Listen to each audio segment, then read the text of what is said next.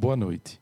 Terá início agora a palestra do orientador espiritual Benjamin Teixeira de Aguiar, que é presidente e fundador do Instituto Salto Quântico, organização com status consultivo especial junto ao Conselho Econômico e Social da ONU desde 2018.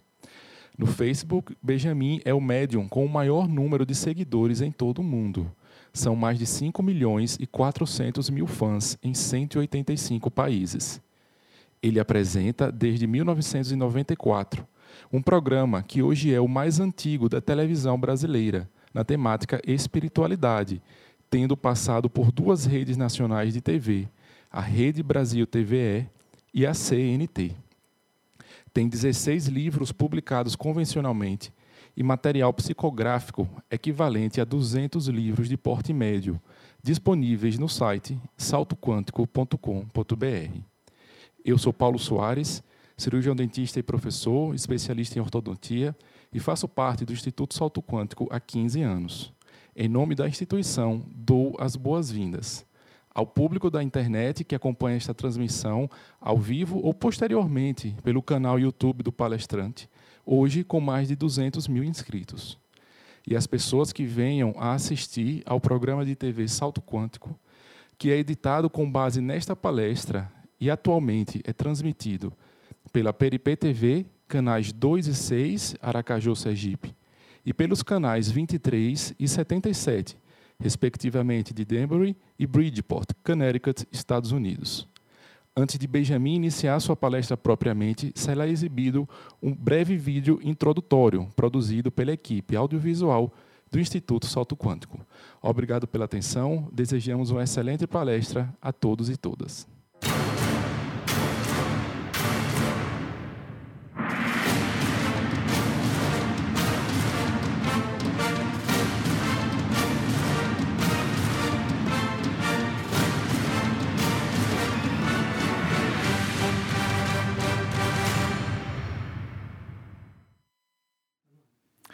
Boa noite, boa noite a todas e todos. Aqui no horário da Costa Leste norte-americana, estamos em pleno horário do Ângelus, 18 e 5 nesse momento.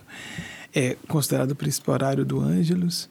Nós que temos uma visão mariana do cristianismo, embora não sejamos atrelados a nenhuma religião formalmente organizada, e damos as boas-vindas a você que deseje ouvir algo diferente não importando se você esteja, seja adepto, adepta de uma linha específica de religião ou não, ou se você não tenha nenhuma religião ou inclinação a assuntos espirituais.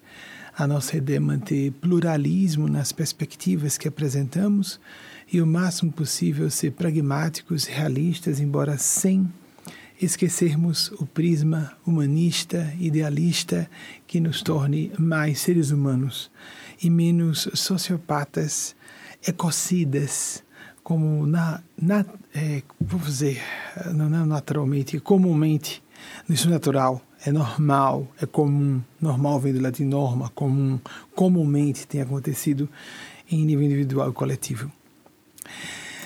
No cristianismo celebramos hoje a mais importante de todas as situações relacionadas ao nosso Mestre Jesus, o seu ressurgimento da morte física, não importando exatamente como interpretemos esse evento, a ressurreição.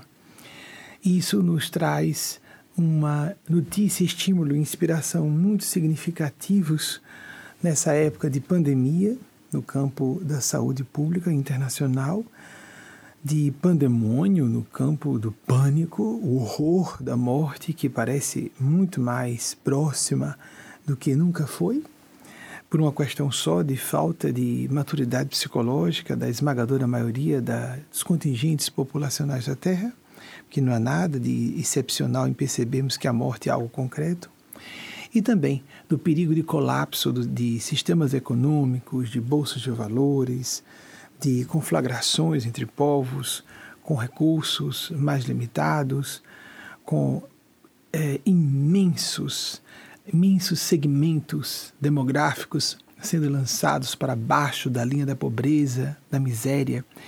Então, nós estamos vivendo um período crítico na história da humanidade. sobre maneira com a imprevisibilidade inerente a ele, nós não sabemos quando isso vai acabar.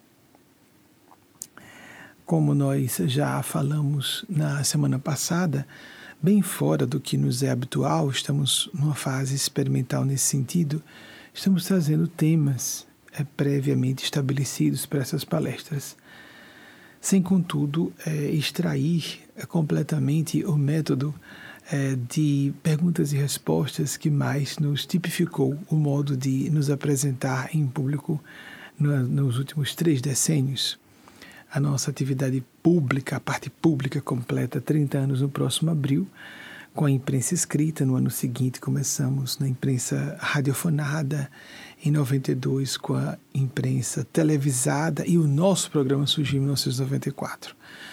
Mas o nosso trabalho é, espiritual começou, nós consideramos como marco zero a sinergia psicoespiritual mais intensa que se tornou gradativamente mais profunda com a orientadora espiritual Eugênia Spásia desde é, o ano de 1988. Então, temos 32 anos comemorados no último, 2, no último 7 de abril, quando tivemos uma experiência de psicofonia completamente consciente do processo de que ocorria uma canalização por via escrita de um ser do plano sublime que se manifestava naquele momento. Nós gostaríamos de trazer, quando eu estava para vir para cá, antes de passar para a temática que foi produzida, porque tem a ver com fé e conflitos de fé, nós gostaríamos de lembrar uma coisa importante. Nós, cristãos e cristãs, ligados à religião convencional ou não, nós que seguimos nosso Senhor Jesus como um referencial de princípios espirituais e morais, nós respeitamos a tradição dos profetas judaicos no Antigo Testamento. Nós respeitamos, o Islã também faz a mesma coisa, respeita os profetas judaicos e Jesus Cristo como um profeta também. Mas a linha mais ortodoxa judaica considera Jesus um falso profeta.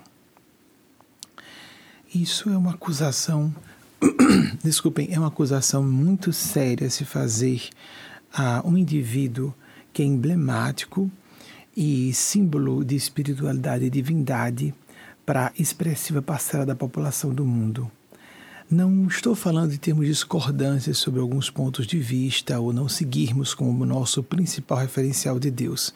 Nós não seguimos como principal referencial de Deus nem Maomé, nem Moisés, o mosaísmo é mais próximo do pensamento judaico.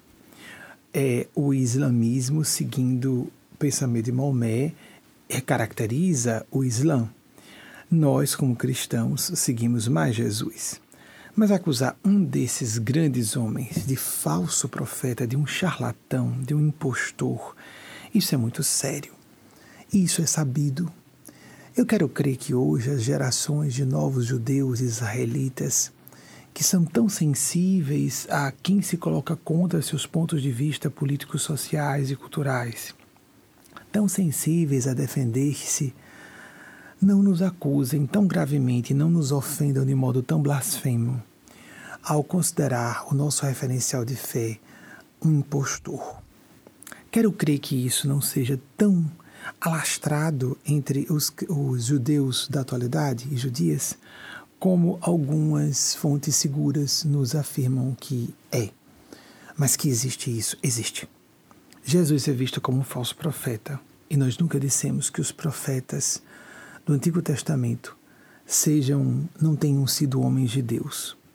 E o Islã, lembremos, porque tem esse grande clássico, né, o, o, o o, o grande confronto de civilizações que marcou a virada do século, Islã versus cristianismo, não existe exatamente isso. Mas sim o comportamento fundamentalista, radical, extremista de uma religião ou de movimentos políticos, ou de movimentos ditos acadêmicos, como, por exemplo, combater toda forma de religião como ou espiritualidade como sendo forças do mal, isso é desrespeitoso, não é democrático, não é espiritual, não é inteligente, não é prático, não é profundo, não é coisa alguma. Uma pessoa pode declarar com a sua crença ateia. É uma forma de crença. Ela pode ser respeitada por ser ateia, mas ela não pode condenar religiosos como pessoas ou simplórias ou hipócritas. Isso também é blasfemo. Então, para os judeus e ateus, minha proposta autocrítica. Sejamos um pouquinho mais civilizados e respeitemos os sentimentos e os pontos de vista alheios, porque quando estamos tratando dos sentimentos mais nobres e mais sérios com que alguém se compromete, como os espirituais, estamos criando um perigo de conflitos graves como o que agora sofremos desde a virada de século com esse confronto de civilizações que lamentavelmente ou felizmente é arrefecido por uma pandemia que nos ajuda a nos entender como uma unidade coletiva, uma única humanidade. Então, vou pedir a Wagner que coloque nosso primeiro slide para que nós façamos uma aula bem didática com os tópicos que facilitem a, o desenvolvimento do assunto. O nosso título da palestra, Conflitos. Estou aguardando Wagner, que não vejo aqui. Algum problema de exibição que eu não vejo no meu visor? Pronto. Conflitos e níveis da fé e como gerenciar sofrimentos. O primeiro tópico, então. O primeiro elemento que nós gostaríamos de aqui é, desenvolver com vocês é o princípio do Apocalipse, que nós vemos como metafórico. Apocalipse, o último livro da Bíblia cristã, atribuído a João Evangelista, provavelmente escrito por alguns de seus seguidores no final do primeiro século da era cristã, ou do nosso calendário gregoriano cristão. É, o Apocalipse, na acepção de fim de mundo, é, nós entendemos como isso alegórico, metafórico, uma figuração de uma transição para uma crise civilizacional séria valores, princípios, modus operandi, não só de funcionarmos no campo, permitam ah, o português livre, modus operandi de funcionarmos no campo profissional, social, religioso ou não religioso, acadêmico, científico, não a ciência serviço de armamentos bélico-nucleares, por exemplo. A ciência tem seus tiranos, não só as religiões, as políticas têm seus tiranos os maiores genocídios foram perpetrados por tiranos no campo político. Então, esse, esse assestar as nossas armas críticas apenas para espiritualidade e religião demonstra uma certa miopia ou uma inclinação que, de fato, isso é tendencioso, é, representa a ideologia da pessoa. A ideologia, num pior sentido da expressão, não a ideologia política, mas suas pretensões de superioridade, sua presunção e sua atitude ególatra.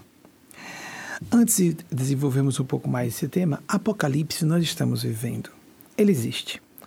Há uma transição. Há é, parúzia o retorno de Jesus ou a segunda vinda do Cristo, que algumas pessoas compreendem como a pessoa de Jesus, o indivíduo de Jesus retornando, nós entendemos como uma alegoria de Jesus retornando coletivamente como um padrão de consciência.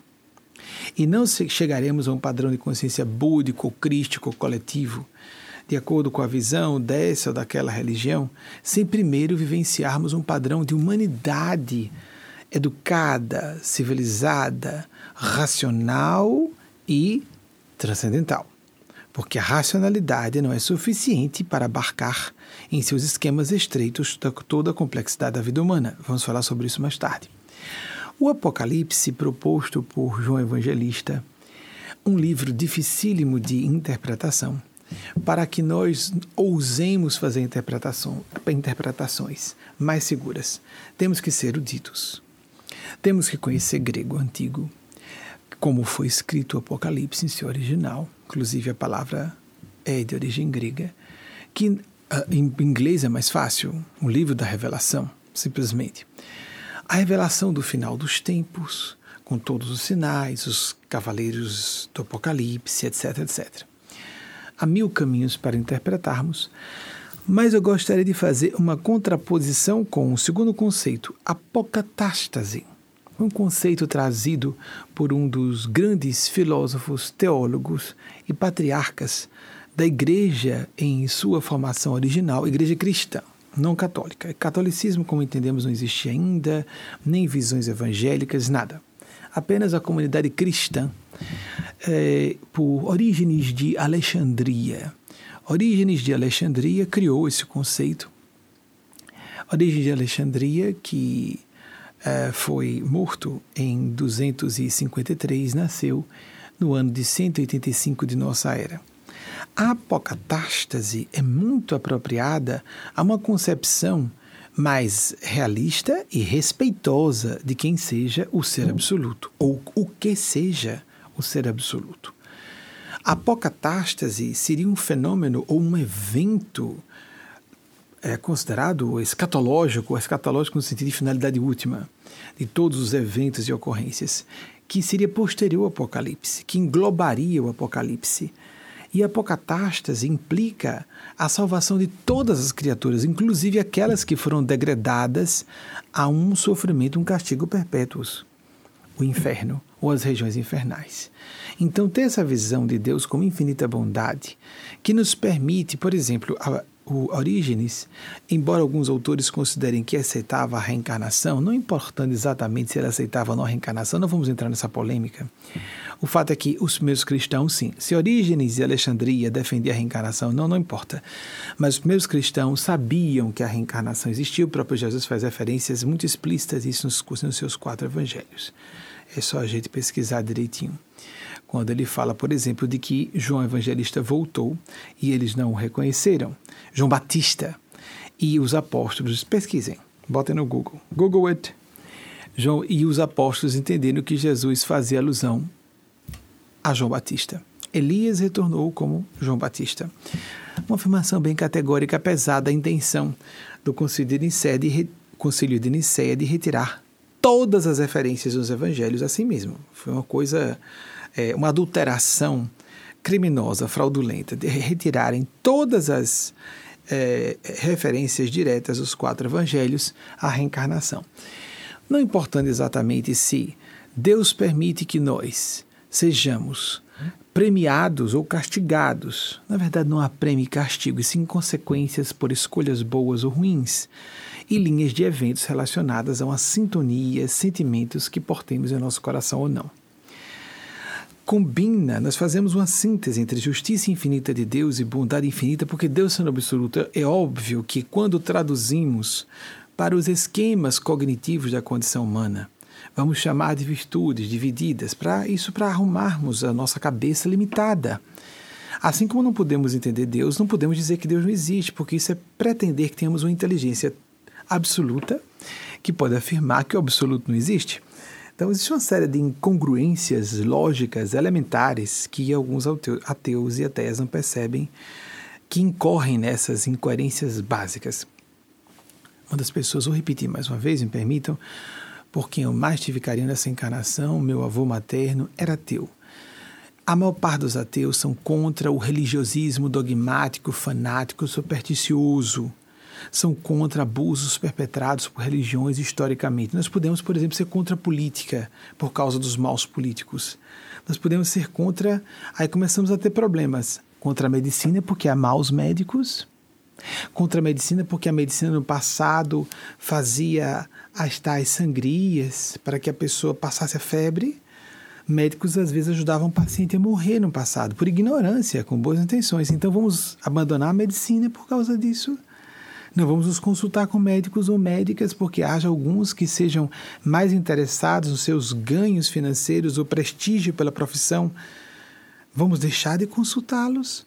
Por que, que no campo da religião da política agimos de modo diferenciado? Porque tem muito poder porque há inveja, porque há mesquinharias que nós não queremos admitir em nós próprios e nós mesmas, porque então fugimos da lógica, colocamos o ego com antolhos e pessoas muito inteligentes, instruídas, dizem asneiras sem perceber e passam por ridículo sem notarem que estão passando por ridículo. Um grupelho aplaude como uma claque.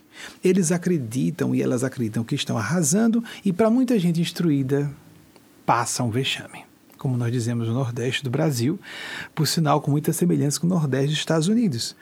Porque o Nordeste dos Estados Unidos, como o Nordeste do Brasil, foi onde começou a colonização americana, aqui no século XVII, pelo menos no início, uma, um dos pontos importantes. Né? Houve pequenas entradas no século XVI, tanto uh, pela região da Louisiana, né, Luiz, mas também eu quero só fazer uma referência de uma coincidência que isso não importa no tema. Uh, houve uma colonização holandesa aqui na região de Nova York, e uma colonização holandesa na região, essa região da New England, e uma colonização holandesa no nordeste do Brasil. Não é interessante? Mas no Brasil a história oficial diz que foi invasão holandesa e não colonização holandesa. Quem dera tivéssemos uma interferência maior é, holandesa na época. Não sei se seria o correto, só é uma opinião pessoal. A pocatástase tem mais a ver com a nossa visão espiritual divina de que Deus deve, é claro, é o absoluto, incluir todos os eventos, inclusive aceitar paradoxalmente a queda de suas criaturas para, no livre uso, permitam a redundância do seu livre arbítrio, com discernimento, mesmo que o inconsciente entre e muitas vezes estruturalmente não nos permita mudanças imediatas, mas com novas reencarnações. Para quem aceita essa tese, com novas oportunidades, reiniciemos. Reiniciemos. Quantas vezes necessárias até que acertemos o passo. E não são só os cérebros que são diferentes e genética e socialmente somos definidos porque nós vemos que há pessoas que, antes de reencarnar, vão conformar seu cérebro, escolher os locais de nascimento de acordo com desígnios divinos previamente estabelecidos para elas. Próximo, Wagner, por favor. O ar aqui é muito seco com essa calefação. Pois não. Existem inextricáveis complexidades. É isso mesmo. E magistral simplicidade. Ao mesmo tempo, é muito complexo e muito simples os, os, são muito complexos e simples os temas relacionados à espiritualidade e à divindade. Por isso, em análises mais profundas, veja o que nós estamos tentando fazer aqui, embora de modo didático. Eles sempre se configuram como paradoxos. A exemplo, considero isso dos melhores, da dupla de conceitos onisciência divina e livre-arbítrio humano. Ah, então vamos pensar, peraí. Deus, como ser onisciente, então também é presciente, já sabe como nós vamos fazer escolhas. Então estaria tudo escrito, está tudo determinado, e nós, está tudo escrito nas estrelas, não importa o que eu me esforce aqui por fazer, já está tudo escrito? Claro que não. Aí nós queremos enquadrar em nossa inteligênciazinha limitada, nosso cérebro de 1,2 kg, o funcionamento cosmogônico, não só a cosmogonia, a cosmologia e todas as grandes reflexões. Em nível profundo de psicologia, espiritualidade, teologia. A teologia não é necessariamente espiritualidade. Então, que nós abramos os nossos corações e nossas consciências para não ficarmos lendo só os autores ateus ou ateias, ou só os teólogos, teólogos mais superficiais e dogmáticos, doutrinários. Porque assim é fácil condenar se a gente pega autores antigos, atrocidades históricas cometidas, atrocidades cometidas no passado por religiosos e as atrocidades cometidas por cientistas, acabei de falar, de médicos no século XIX fazendo sangria para passar febre o organismo reagindo com a febre, ah, vai, vai passar, vai melhorar. Vou cortar aqui, vai tirar o sangue um pouquinho, e aí então o paciente passa a febre. Está melhorando, né? Por que não condenamos a medicina? Nós compreendemos que se tratou de um desenvolvimento. Mas por que que então, no campo da espiritualidade, há tanta condenação? Por causa dos maus religiosos, sim, das más religiosas, sim, mas por falta de profundidade dos críticos também das críticas, porque há intenções inconscientes. A pessoa não quer admitir que existe a espiritualidade autêntica. Em todo lugar, em toda disciplina da ação e do conhecimento humanos, há pessoas decentes e indecentes. E dizer que o ambiente inteiro, toda uma disciplina de conhecimento, é incorreta, oh, isso é muito pobre. Isso é pobre, isso é medíocre, isso é feio, isso é imoral. Imoral, medíocre e estúpido e ignorante. Isso é falta de conhecimento. Passando ao próximo, Wagner. Às vezes eu tosso em um aspecto inconsciente, que é coisas que a gente quer dizer que não está dizendo. Também tem.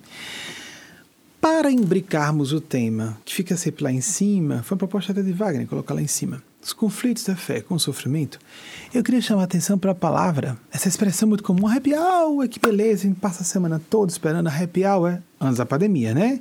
A pessoa suporta o trabalho, a coisa mecânica, ah, não é vocacional, quem dera realizar meu sonho. Eu gostaria de tocar piano, aprender a tocar violão, escrever poesia, blá blá blá blá blá blá.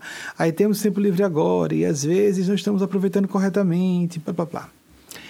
Happy hour a happy hour e eu vou fazer uma proposta de aqui com os nossos amigos espirituais, para que eles se acreditam ou não, mas eu tenho que dar meu testemunho.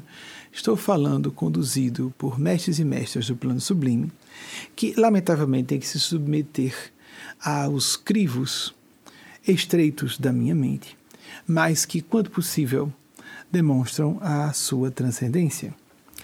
Redemption Hour às sete ou oito horas da manhã de segunda-feira, quando as pessoas saem de seus desregramentos, suas loucuras e seus as, de todas as formas de desequilíbrios que acontecem normalmente nos fins de semana. Primeiro que as pessoas ficam em casa, tendo mais tempo para estarem juntas, começam a se atacar. Não estou dizendo que seja genérico isso, generalizado, mas com frequência, as pessoas se entregam a libações excessivas, vão para orgias de drogas, listas ou ilícitas, isso não tem a menor importância, se encontram para relaxar em ambientes com altos decibéis, muito barulho, promiscuidade, e a pessoa se entrega ao ócio, não um ócio inteligente, de fazer uma leitura apropriada. Como é que a multidão realmente se distrai? Como é o entretenimento da multidão?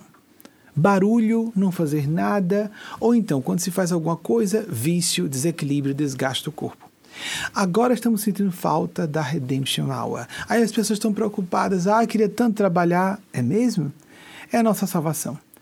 Há pessoas que se destroem porque têm tempo livre para se destruir. Porque têm oportunidade para se destruir. Dinheiro, poder acessíveis para se destruírem pessoas há que se destroem porque têm oportunidade para isso e outras não se destroem exatamente por aquilo contra que elas blasfemam, ou se debatem ou se revoltam. Ah, meu Deus, que desgraça na minha vida. Vamos tirar o desse ficar com a graça, que é uma graça de Deus disfarçada. Às vezes somos colocados debaixo do talante de um karma, de um compromisso, de uma situação inevitável, porque nós precisamos daquela situação. Por isso eu coloquei. Pode passar o próximo, Wagner? Com os bons espíritos. A ideia, vamos considerar que a happy hour é uma folia, na expressão de português, um momento de alegria, ou vamos entender na sua acepção em francês folie, que é loucura. Existe a loucura sagrada, quando nós parecemos desatinados, parecemos desconectados da realidade, mas, na verdade, mas em realidade estamos com. Nem, vamos fazer um trocadilho com palavras aqui estamos tendo uma visão mais ampliada da realidade, mais profunda da realidade. Isso não é loucura, isso é lucidez adicional. Acrescentada, intensificada, potencializada. Próximo, Wagner, por favor.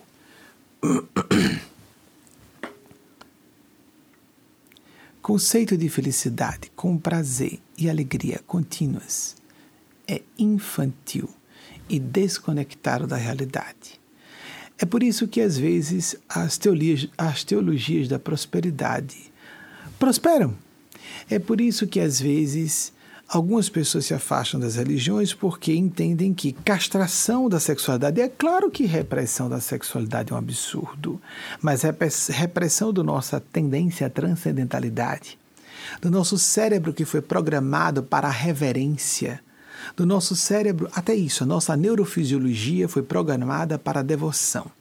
Ou nós fazemos isso conscientemente, escolhemos, escolhendo que a que nos devotamos, ou isso será escolhido pelo nosso inconsciente. Ou então dizemos, no meu caso, isso não existe. Não pode ser porque você tem cérebro humano. Então você, você é devoto de alguma coisa. E aí pode ser um idólatra. Uma idólatra, como por exemplo, que é muito comum do ego.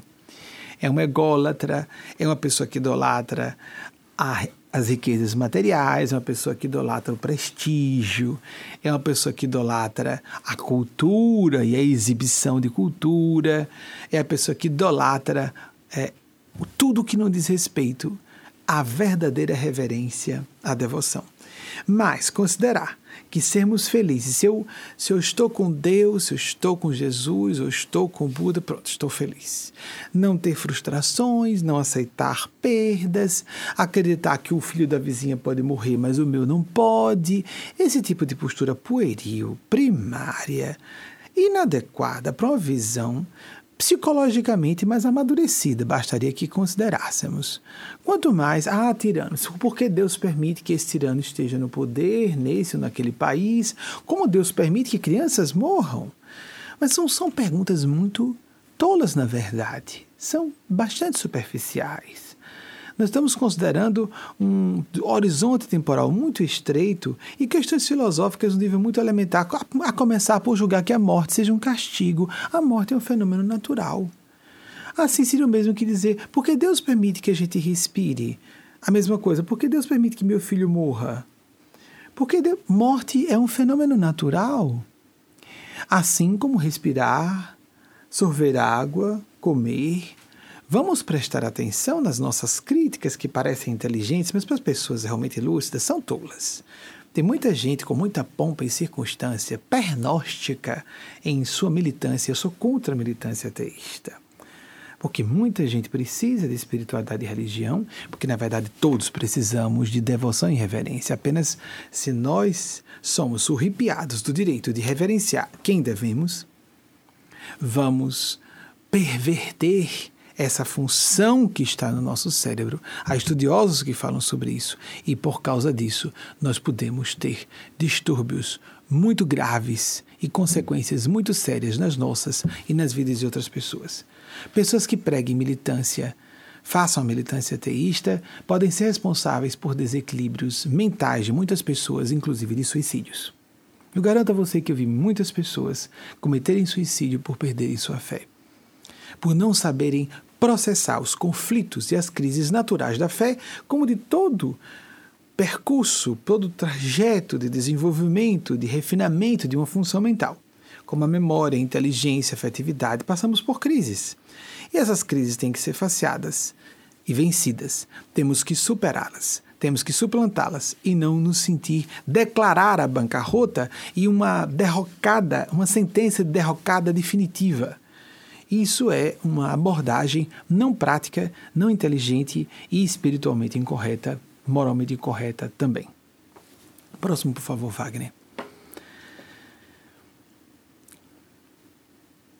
Horror, vacui e êxtase da graça. Não estou falando do estilo artístico, estou falando a origem do horror vacui como sendo o princípio de sentirmos um grande vazio, uma angústia existencial, a dor de existir aquilo que aqui também Jesus fez referência, embora haja alguma controvérsia sobre o que ele teria dito realmente aramaico, Pai, Pai, por que me abandonaste na crucificação? A sensação, como dizem alguns autores, de desamparo cósmico. Essa sensação de solidão profunda. Nós todos precisamos de isolamento, de introspecção, de vida interior, mas esse horror vácuo é desesperador é um vácuo sinistro de niilismo e de pânico, pavor, horror vácuo. Esse horror vácuo, quando é sentido, porque há pessoas que não têm sensibilidade para perceber isso. E de forma um pouco psicopática, falam de não interessa a espiritualidade, porque eu não sinto quase nada nesse sentido, prefiro idolatrar a minha própria personalidade, eu sou o máximo, eu aqui estou arrasando, etc não percebe, não tem empatia com o sofrimento de outras pessoas e, como não tem sensibilidade para perceber o horror do vazio, o horror do vazio em qual o significado de eu trabalhar, de eu deixar um legado, qual o significado de eu me dedicar a filhos ou filhas, qual o significado da existência que termina nela própria. Há pessoas que acham que essas perguntas são tolas, tolas as pessoas que acham isso. Lembra de Fernando Pessoa? Toda carta de amor ridícula, mas muito mais ridículos os que nunca fizeram, nunca redigiram cartas de amor, em palavras aproximadas. A pessoa dizer que é tolo perguntar de onde viemos, para onde iremos, qual o significado e propósito da vida, vou repetir, tem que ser uma mente bem medíocre. Não há propósito universo, aqui é o caos. Não, isso tem que ser uma mente muito estreita. Ela pode ser udita, essa pessoa. E ela cria elaborações, racionalizações, citações, português arrumado ou linguagem arrumada para dizer uma grande asneira e para demonstrar uma grande obtusidade numa área essencial. Porque pensar, nós reproduzimos muitas das, muitas das nossas funções cognitivas nos computadores. Memória, não vamos nem nos comparar com computadores. Instintos e emoções os animais têm. Só a dignidade, o caráter, o juízo de valor, a espiritualidade, a transcendentalidade dizem respeito à condição humana. Só. É o que nos distingue de máquinas e animais. E algumas pessoas, porque não vão ser máquinas ou animais, têm um cérebro humano, preferem virar demônios. Sejam condenando toda forma de espiritualidade sejam se colocando dentro dela de forma indevida no religiosismo falso, no fanatismo, na superstição e todas as formas de depravação do propósito da espiritualidade. O êxtase da graça, que acontece a graça, é isso mesmo, é algo que é dado, é algo que acontece, nós não controlamos, é um fenômeno que, primeiro, se estabelece pelo inconsciente e pela supraconsciência, pela interfer interferência desses seres de plano sublime de consciência que podem nos conceder em nome de Deus estados de graça ou aquela alegria de estarmos cumprindo um propósito, realizando nossas vidas em nossa multidimensionalidade, corpo físico, corpo espiritual, mente, espírito, para lembrar essa quadra-dimensão numa visão de Chico Xavier, não do kardecismo segundo Kardec. Kardec dividiu em três partes. Chico Xavier propôs em quatro. Nós não somos ligados ao movimento kardecista, embora vejamos os grandes pensadores de todas as linhas religiosas, espirituais, filosóficas, psicológicas, etc, etc. Essas quatro dimensões, no hinduísmo falam-se de sete, aqueles tais sete chakras principais, eu tenho a impressão que eu fiz referência a isso na semana passada. Vamos passar adiante. Mas esse estado de graça, a felicitas, fé legítima, a origem da palavra felicidade, uma das etimologias mais importantes, uma das possibilidades na etimologia da palavra, no estudo da origem da palavra felicidade, é fé legítima, fé verdadeira, felicita. Se não temos uma fé genuína, autêntica, não seremos felizes. Seremos angustiados, cínicos, sarcásticos, mordazes nós seremos felizes. É impossível.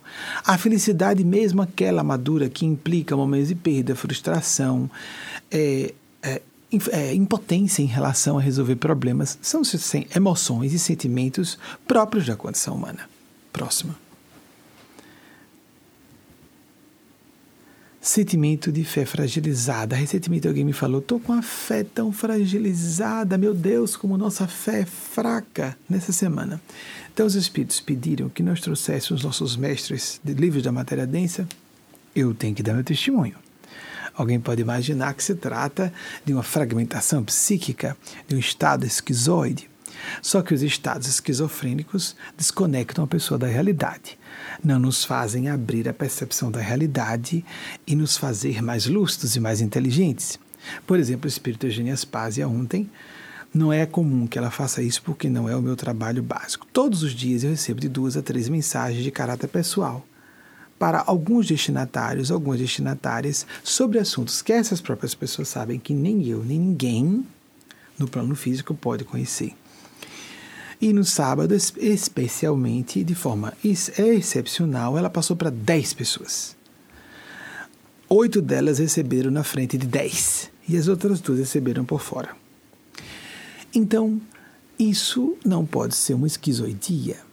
Eu próprio estudei todos os autores da linha médica, psiquiátrica, da linha filosófica, espiritual que combatiam o fenômeno mediúnico, me perdoem. Aí não foram argumentos suficientes para explicar a complexíssima manifestação multifacetada e uma gama de eventos imensa que não pode se restringir a certas teorias que tentam rivalizar com uma realidade que é com R maiúsculo, inicial maiúscula.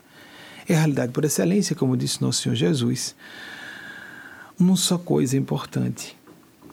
Maria escolheu. Lembra que eu comecei a falar semana passada? Deu uma paradinha para voltar essa semana. Maria escolheu a melhor parte que lhe não será tirada, falando para Marta, a irmã dela, Maria, irmã de Lázaro, e Marta também, Porque Marta estava dando uma bronca em Jesus. Tem pessoas que querem dar bronca na voz da verdade, aqueles que representam Deus como nosso Senhor Jesus. Ah, mas olha aqui, eu estou muito preocupada com a lei doméstica. O senhor não está se sensibilizando, não, num português moderno. O senhor não está se sensibilizando, não, com eu aqui cuidando da lida doméstica. Jesus era uma autoridade, eles viam como o Messias e correndo, né, pressurosa para arrumar uma ceia especial e a irmã resolveu se colocar aos pés de Jesus e ouvi-lo. Para ela, nada mais importava. Isso não significa que a pessoa pare seus trabalhos, mas que priorize o essencial. Então, quando nós sentimos a fé fragilizada, pode colocar o primeiro item, Wagner.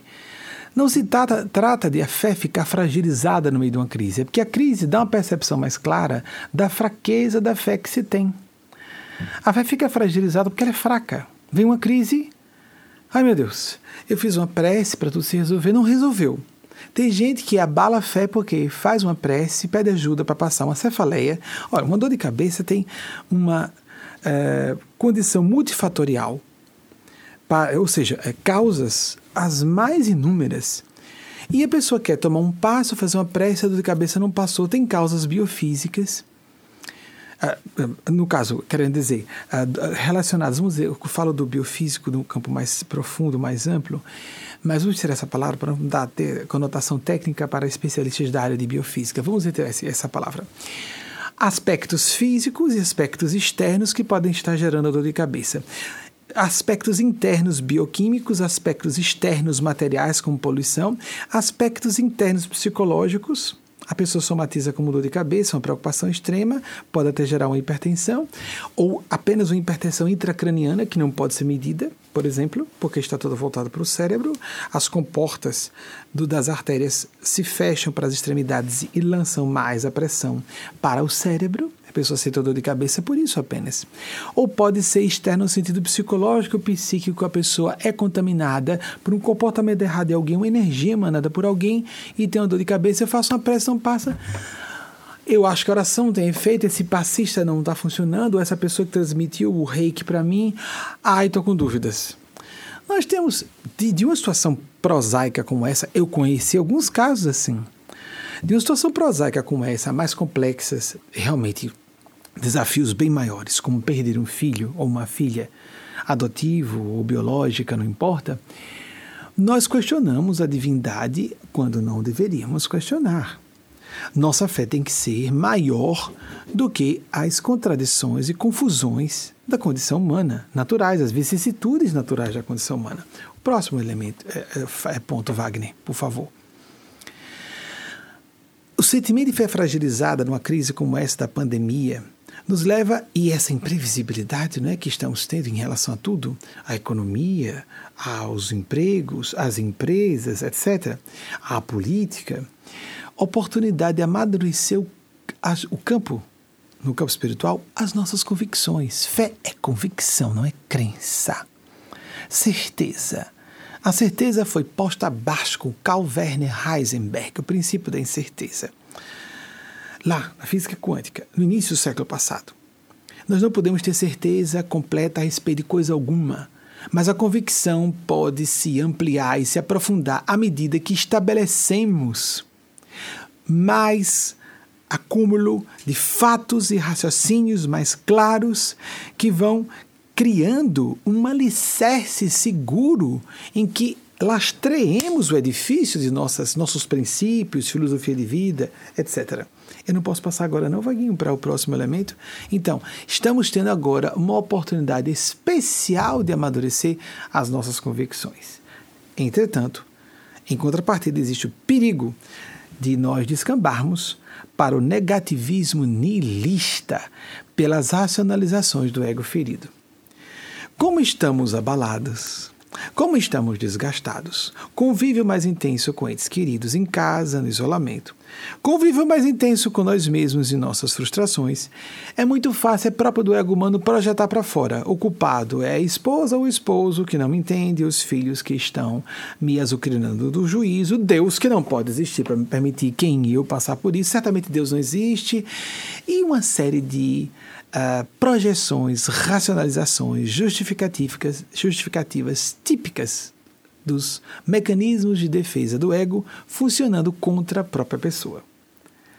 Os mecanismos de defesa do ego são ótimos, na sua devida medida, no momento oportuno, assim como os impulsos naturais de reação a perigo no reino animal. Nós temos o impulso de paralisar, atacar ou fugir. Mas que terrível! O paralisar é porque é, pode parecer absurdo que paralisar seja uma defesa correta animal é porque há animais que recuam, há predadores que recuam quando a presa mostra-se paralisada. Principalmente se a presa faz a, a, o mimetismo e ela se confunde com a paisagem e ela pode não ser percebida por olfato ou outros recursos do predador. Paralisar, há pessoas que paralisam, tem uma reação animal no reino social humano.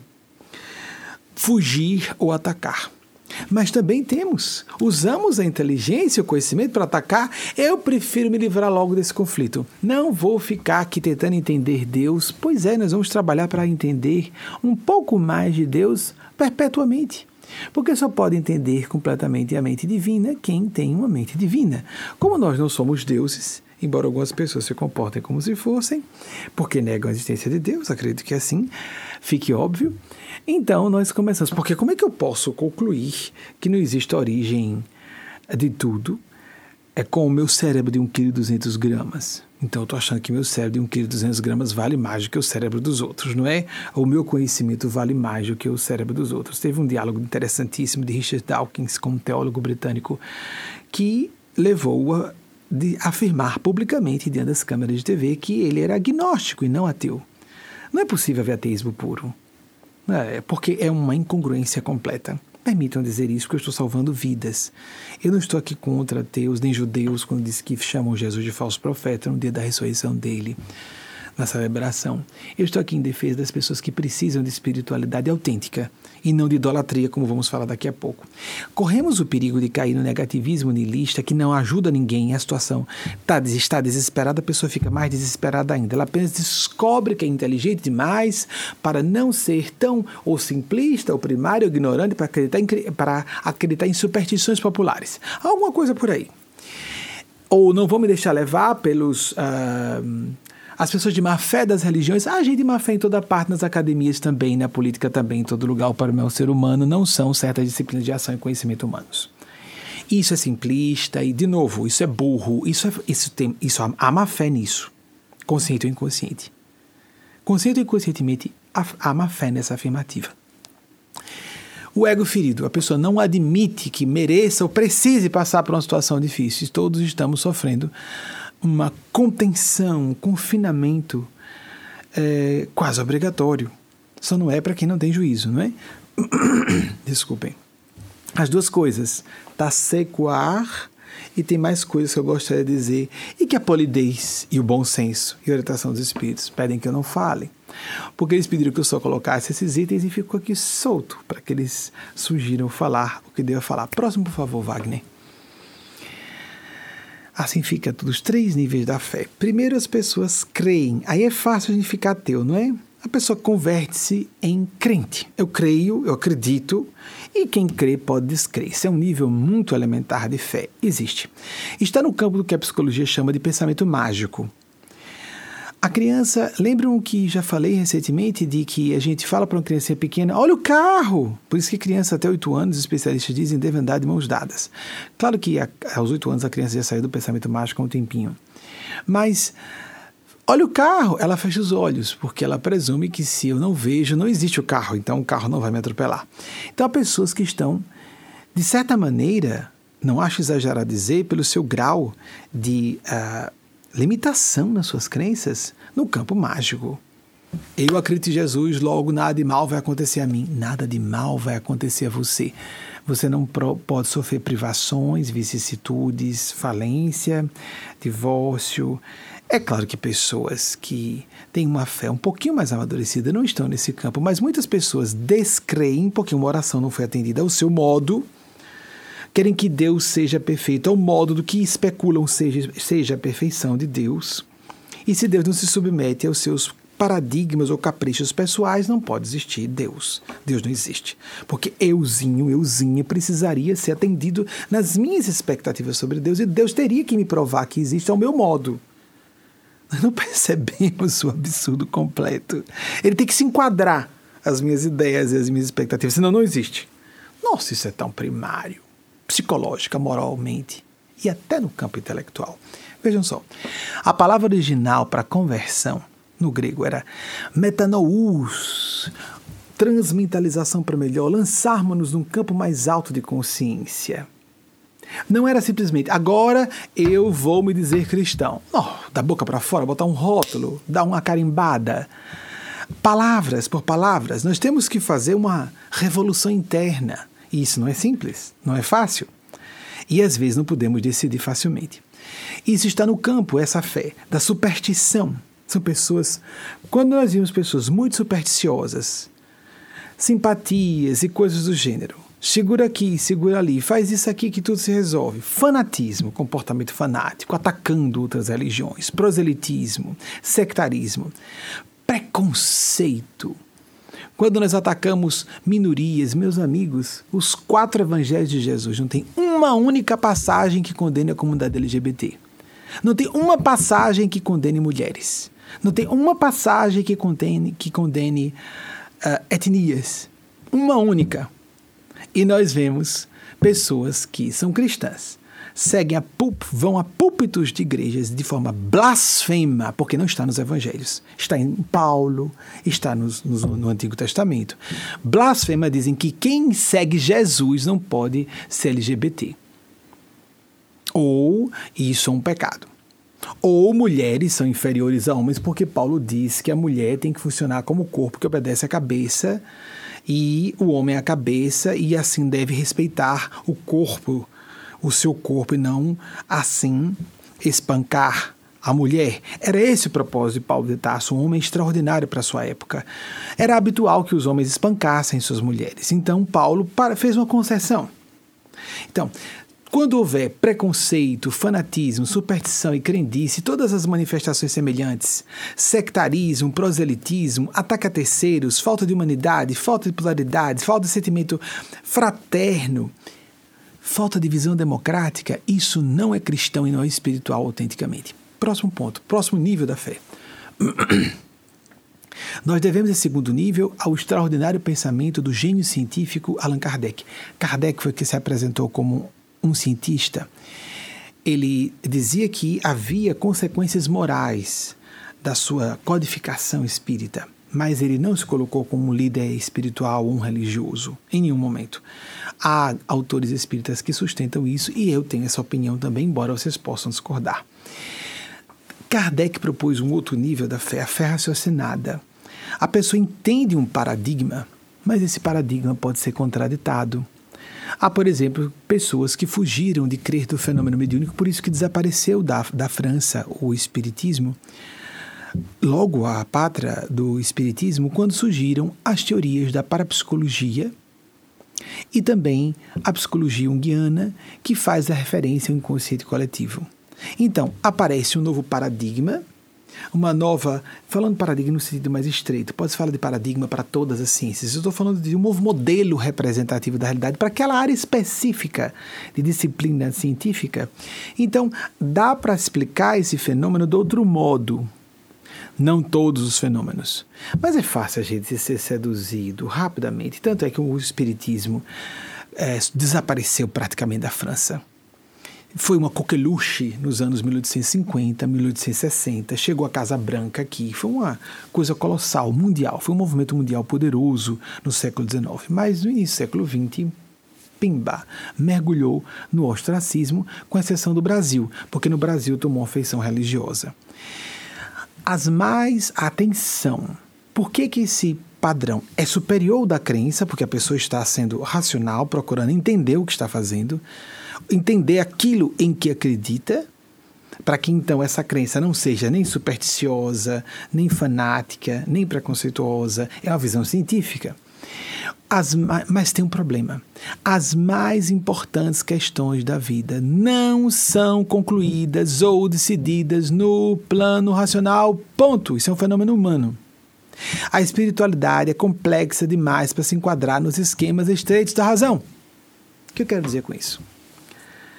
Autores em psicologia, pessoas realmente profundas nas análises de como nós nos comportamos como seres humanos, sabem e por várias correntes de psicologia, psiquiatria, sociologia, filosofia, sabem que quando escolhemos uma carreira, eu sinto um chamado, uma vocação. Pode ser tido isso como espiritual ou apenas um respeito às estruturas neurofisiológicas ou psicológicas ou culturais sociais de alguém. Mas uma vocação ou o desejo de casar-se com alguém, que a pessoa diz, ah, vou me casar com essa pessoa por causa disso, etc, etc. Nós começamos a colocar razões.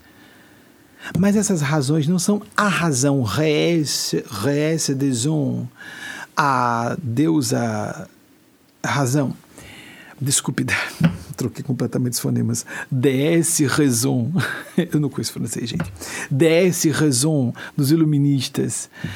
Eles falaram isso de forma. É, fizeram algumas teatralizações monstruosas, com uma meretriz despida sendo carregada no andor, portas adentro, levada a Notre-Dame de Paris, uma coisa horrorosa. Né? E foi, houve muita, muito sacrilégio, muita atitude indevida, mas era necessário para rompermos uma época de abusos de autoridades religiosas, como eles estavam contra não só o clero, mas a monarquia também absoluta, as monarquias absolutas onde elas se manifestavam. Ao poderio da tirania. A tirania é o problema, seja no meio científico, ou a pessoa se enquadra ao conjunto de opiniões de uma certa academia, ou ela é colocada no ostracismo, ou uma pessoa se enquadra numa certa forma de pensar político, ou ela não é aceita, ou no meio religioso, ela aceita aqueles dogmas, ou então ela é, é, é excomungada ou vista como herética. Tudo isso nos demonstra um baixo grau civilizatório, um baixo grau de humanidade um baixo grau de moralidade, de espiritualidade. Isso é, é atraso, é atraso. Quando a pessoa escolhe o que é o amor pelos filhos, nós vamos reduzir realmente o amor por filhos e filhas a uma questão instintual? Então, o amor pelo semelhante genético, como disse Eugênia Spaz em nome de Maria Cristo. Sim, existe isso, o instinto da preservação da espécie o, instinto de preservação da prole com seus genes. Isso existe, é animal, é claro. Mas o que vamos falar sobre pais e mães adotivos, adotivas? Ah, alguém vai dizer que projetou então a questão instintual para o filho que é visto como se fosse com os seus genes, mas não é. É, mas isso aí não justifica completamente. Todos nós sabemos que nós colocamos razões em cima. Não se trata só de educação.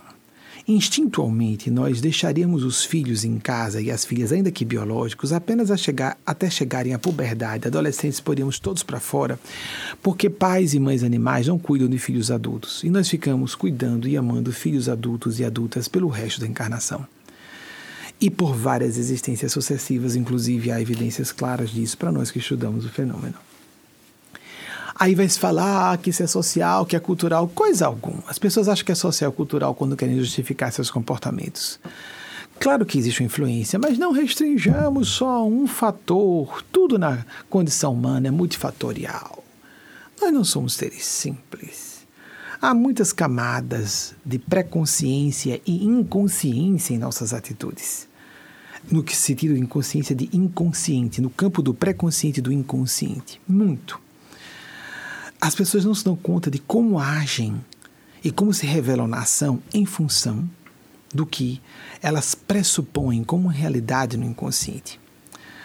Um, um dos pontos mais importantes na formação do meu caráter, de minha personalidade, do meu perfil no trabalho foi não só acreditar no mundo espiritual, saber que existe e essa capacidade de comunicação com esse mundo espiritual e a divindade, mas que existe o inconsciente.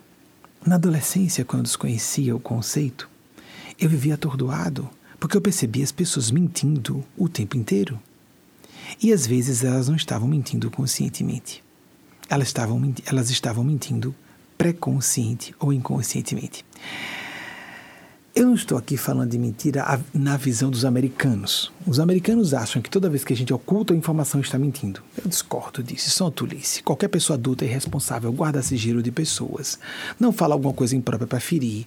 A franqueza pode ser utilizada, transmitir informação pode ser utilizado. Esse movimento que parece franqueza pode ser utilizado por perversidade, um instinto perverso, um desejo de maltratar, um desejo de difamar alguém. Às vezes, uma pessoa muito decente, do, do bem, todos já sofremos isso de algum modo. Então, não estou falando da mentira dessa forma. Desculpem uh, dizer isso dos americanos, que sou apaixonado pelo povo americano, como do brasileiro, embora muito triste com as nossas precariedades psicológicas, culturais, sociais, políticas, etc. Mas os americanos parecem muito ingênuos nesse campo todas essas. Então, tanto é que eles dizem. Então, eu me lembro de uma vez, estava assistindo uma palestra de um especialista. Bem, essa pessoa, aquele senhor ali vestido de vermelho é mentiroso, aquela pessoa ali vestida de branco, aquela senhora mentirosa também. Todos aqui somos mentirosos. Não, eu discordo. Eu acho que boa parte das pessoas oculta e deve. Somos adultos. Se somos adultos irresponsáveis, nós ocultamos informações das pessoas. Nós não podemos nos abrir completamente, porque inclusive a pessoa não vai nos entender. Para nos compreender, ela tem que conhecer nosso histórico. Mas muita mentira, sim. Muito, muito mais do que necessário. As pessoas mentem muito mais do que o necessário para se protegerem. E pessoas inteligentes, o que é mais comum em pessoas inteligentes, lamentavelmente desde a infância, mentem de forma mais brilhante, mais bem estruturada e manipulam terceiros ao alvedrio do seu gosto pessoal e de seus interesses pessoais. Quem nos vigia nisso? Nossa consciência. Quem nos vigia nisso? Nosso caráter, nosso sentimento de paz de consciência. E psicopatas, sociopatas não têm isso. Então eles mentem à vontade. Mas quando temos um pouco de consciência, sim, a consciência, a empatia, a compaixão, a compaixão, nós sabemos silenciar na hora de silenciar e falar na hora de falar.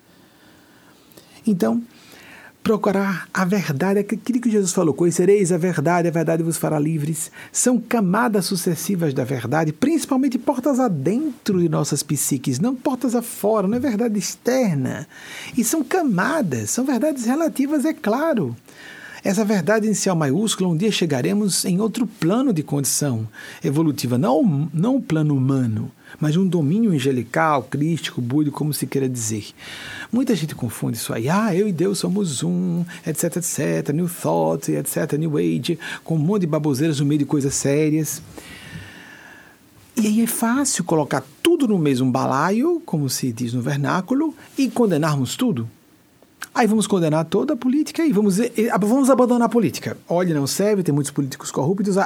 Vamos abolir com o Estado todos os serviços essenciais e não vamos mais eleger, vamos viver a anarquia. Cada um faz o que quiser. Já que os políticos são corruptos, só são corruptos em sua maioria, vamos imaginar que sejam a maioria, já uh, use as políticos políticas. Então, vamos viver numa sociedade sem, sem Estado, sem governo. O que, que vocês acham disso? E por que achamos que podemos viver sem espiritualidade e religião? Ah, mas há cientistas que são indecentes e médicos que são salafrários, só estão preocupados com título, com prestígio, com dinheiro, e você não deixa de consultar seu médico e seguir a prescrição medicamentosa quando está doente, não é? Mas nosso cérebro, isso é indiscutível, neurocientistas, antropólogos, etnólogos sabem que nós somos estruturados para viver o estado devocional. Isso é indiscutível, isso é assunto científico. Vamos ler os estudiosos do assunto. Religião comparada, psicologia profunda, psicologia transpessoal. Vamos observar o que dizem aqueles neurocientistas, por exemplo, da neuroteologia, que estudam as regiões do cérebro relacionadas à função espiritual, religiosa, como se queira denominar. Isso é muito sério, amigos e amigas, muito sério. Ter conflito de fé não é. Vou abandonar a fé. É fácil.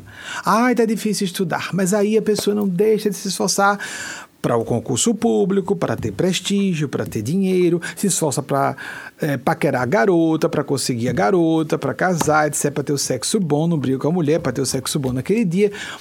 Para o que diz respeito a dinheiro e sexo e prestígio social, as pessoas estão dispostas a tudo, a aceitar todas as contradições, todos os conflitos e mentiras de outros e delas mesmas. Mas quando se trata do mais sério de todos os assuntos, a gente foge. Porque Deus nos respeita. Mas nós não deixamos de pagar as consequências por isso. Essa pandemia eu disse. Estamos à beira de destruir os ecossistemas, estamos à beira de guerras nucleares cada vez com mais países com armas nucleares, que não são organizados como democracias. Há desde os anos 90, pelo menos eu acompanho, digo eu mesmo acompanhando. Isso já pode existir há bem mais tempo. que virologistas e infectologistas falam do perigo do universo microorgânico nos destruir como espécie. Primeiro falavam da questão dos antibióticos usados indiscriminadamente que criavam sobre bactérias, mas a, a pandemia essa, essa pandemia que está acontecendo hoje era esperada de forma mais devastadora do que está acontecendo. Nós não sabemos, inclusive, que extensão de devastação vai acontecer ainda. Mas eu estou otimista e estou em paz. Então, nenhuma decisão importante a pessoa dá. Não, vou me casar, mas porque eu fui tão burra? Aí uma, uma amiga disse para outra: fui tão burra, amiga, podia casar com outra pessoa, né? mas esse cara que não quer nada com a hora do Brasil, fui casar com ele. Estudiosos falam que a pessoa sente pelo cheiro que o sistema imunológico é compatível ou não, para falar só de a, do padrão heteronormativo reprodutivo. Aí a, a compatibilidade do sistema imunológico para que assim as crianças sejam mais saudáveis, blá blá blá blá blá. Mas e o campo psicológico? Os aspectos sombrios, obscuros da personalidade que se encaixam com aquela outra pessoa. Traumas que a pessoa sofreu, ela nem percebe que está lendo energia, uma assinatura vibratória. Às vezes, por linguagem não verbal também, não só energia. E ela se encaixa e se apaixona. E aí nós colocamos razões em cima disso. Me apaixonei por isso por aquilo, ah, é uma decisão consciente, ou escolhi essa profissão, sendo muito honesto, foi por uma questão. Algumas pessoas dizem isso. Não, foi só prestígio. Não, foi só por causa de poder. Não, foi por causa de dinheiro. E às vezes é uma pessoa idealista, porque projeção psicológica também tem positiva. A pessoa não aceita os aspectos dignos, profundos, sérios. E aí ela acostumada à autocondenação, ao autoflagelo psicológico, porque era muito condenada na infância, porque foi maltratada verbal e moralmente na infância, não consegue ver os seus aspectos positivos e diz que as razões são outras e às vezes a pessoa está com intenções muito sérias e profundas. O próximo, que é a nossa proposta de fé lúcida. Fé lúcida é a proposta de Eugênia Spásia. A pessoa percebe mais ampla e profundamente a realidade, tornando-se mais madura e sábia tudo que diz respeito à intuição, juízo de valor, princípios e sua imprescindível flexibilidade às circunstâncias. Eu não posso ser um princípio rígido, isso não é um princípio, é um valor. Enquadrar uma fórmula criada há séculos passados para hoje. A mulher deve casar virgem. Ela é louca, irresponsável. Como vai casar virgem? Não conhece o cara? Casar virgem? Só se ela foi irresponsável, inconsciente. Porque não é a virgindade em si, é não conhecer a pessoa a fundo bastante. Cada vez mais estabelece-se o hábito em nossa cultura de não só as pessoas terem a intimidade sexual, que todas as pessoas adultas sabem, que depois da intimidade sexual, a abertura, o descortinar da intimidade psicológica e moral da pessoa é muito mais amplo.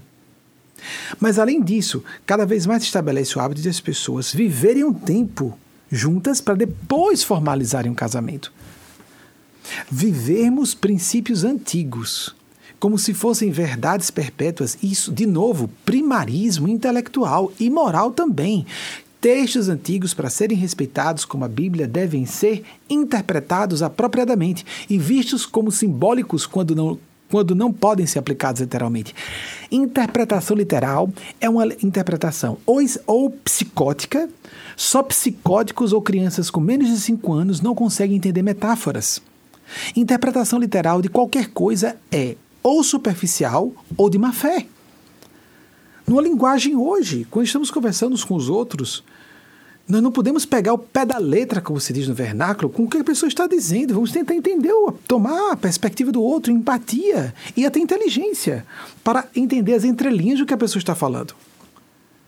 Mas aí pegamos um texto sagrado, que deve ser tratado como sagrado, escrito há milênios, traduzido, retraduzido, com interpolações, extrações de texto, e queremos pegar o pé da letra, não podemos. Aí o que acontece? Porque há muita coisa absurda ali. Não se pode pegar tudo ao pé da letra de um texto sagrado antigo. Aí a pessoa extrai os pontos que interessam a ela. Por exemplo, eu considero, é, como sou mulher, eu não vou como pastora dizer que a mulher tem que obedecer o marido, então ela pula isso aí. Ou como o pastor é, é, negro, ele não vai falar das teorias de certas igrejas evangélicas que dizem que a raça negra surgiu como um castigo ao abuso sexual que teria sido perpetrado pelo filho de Noé contra Noé depois de embebedá-lo. Isso é uma aberração, uma abominação, não é, gente? Ah, então, esse pastor evangélico negro vai falar de a mulher ter que obedecer o marido, não importando quantos títulos tenha.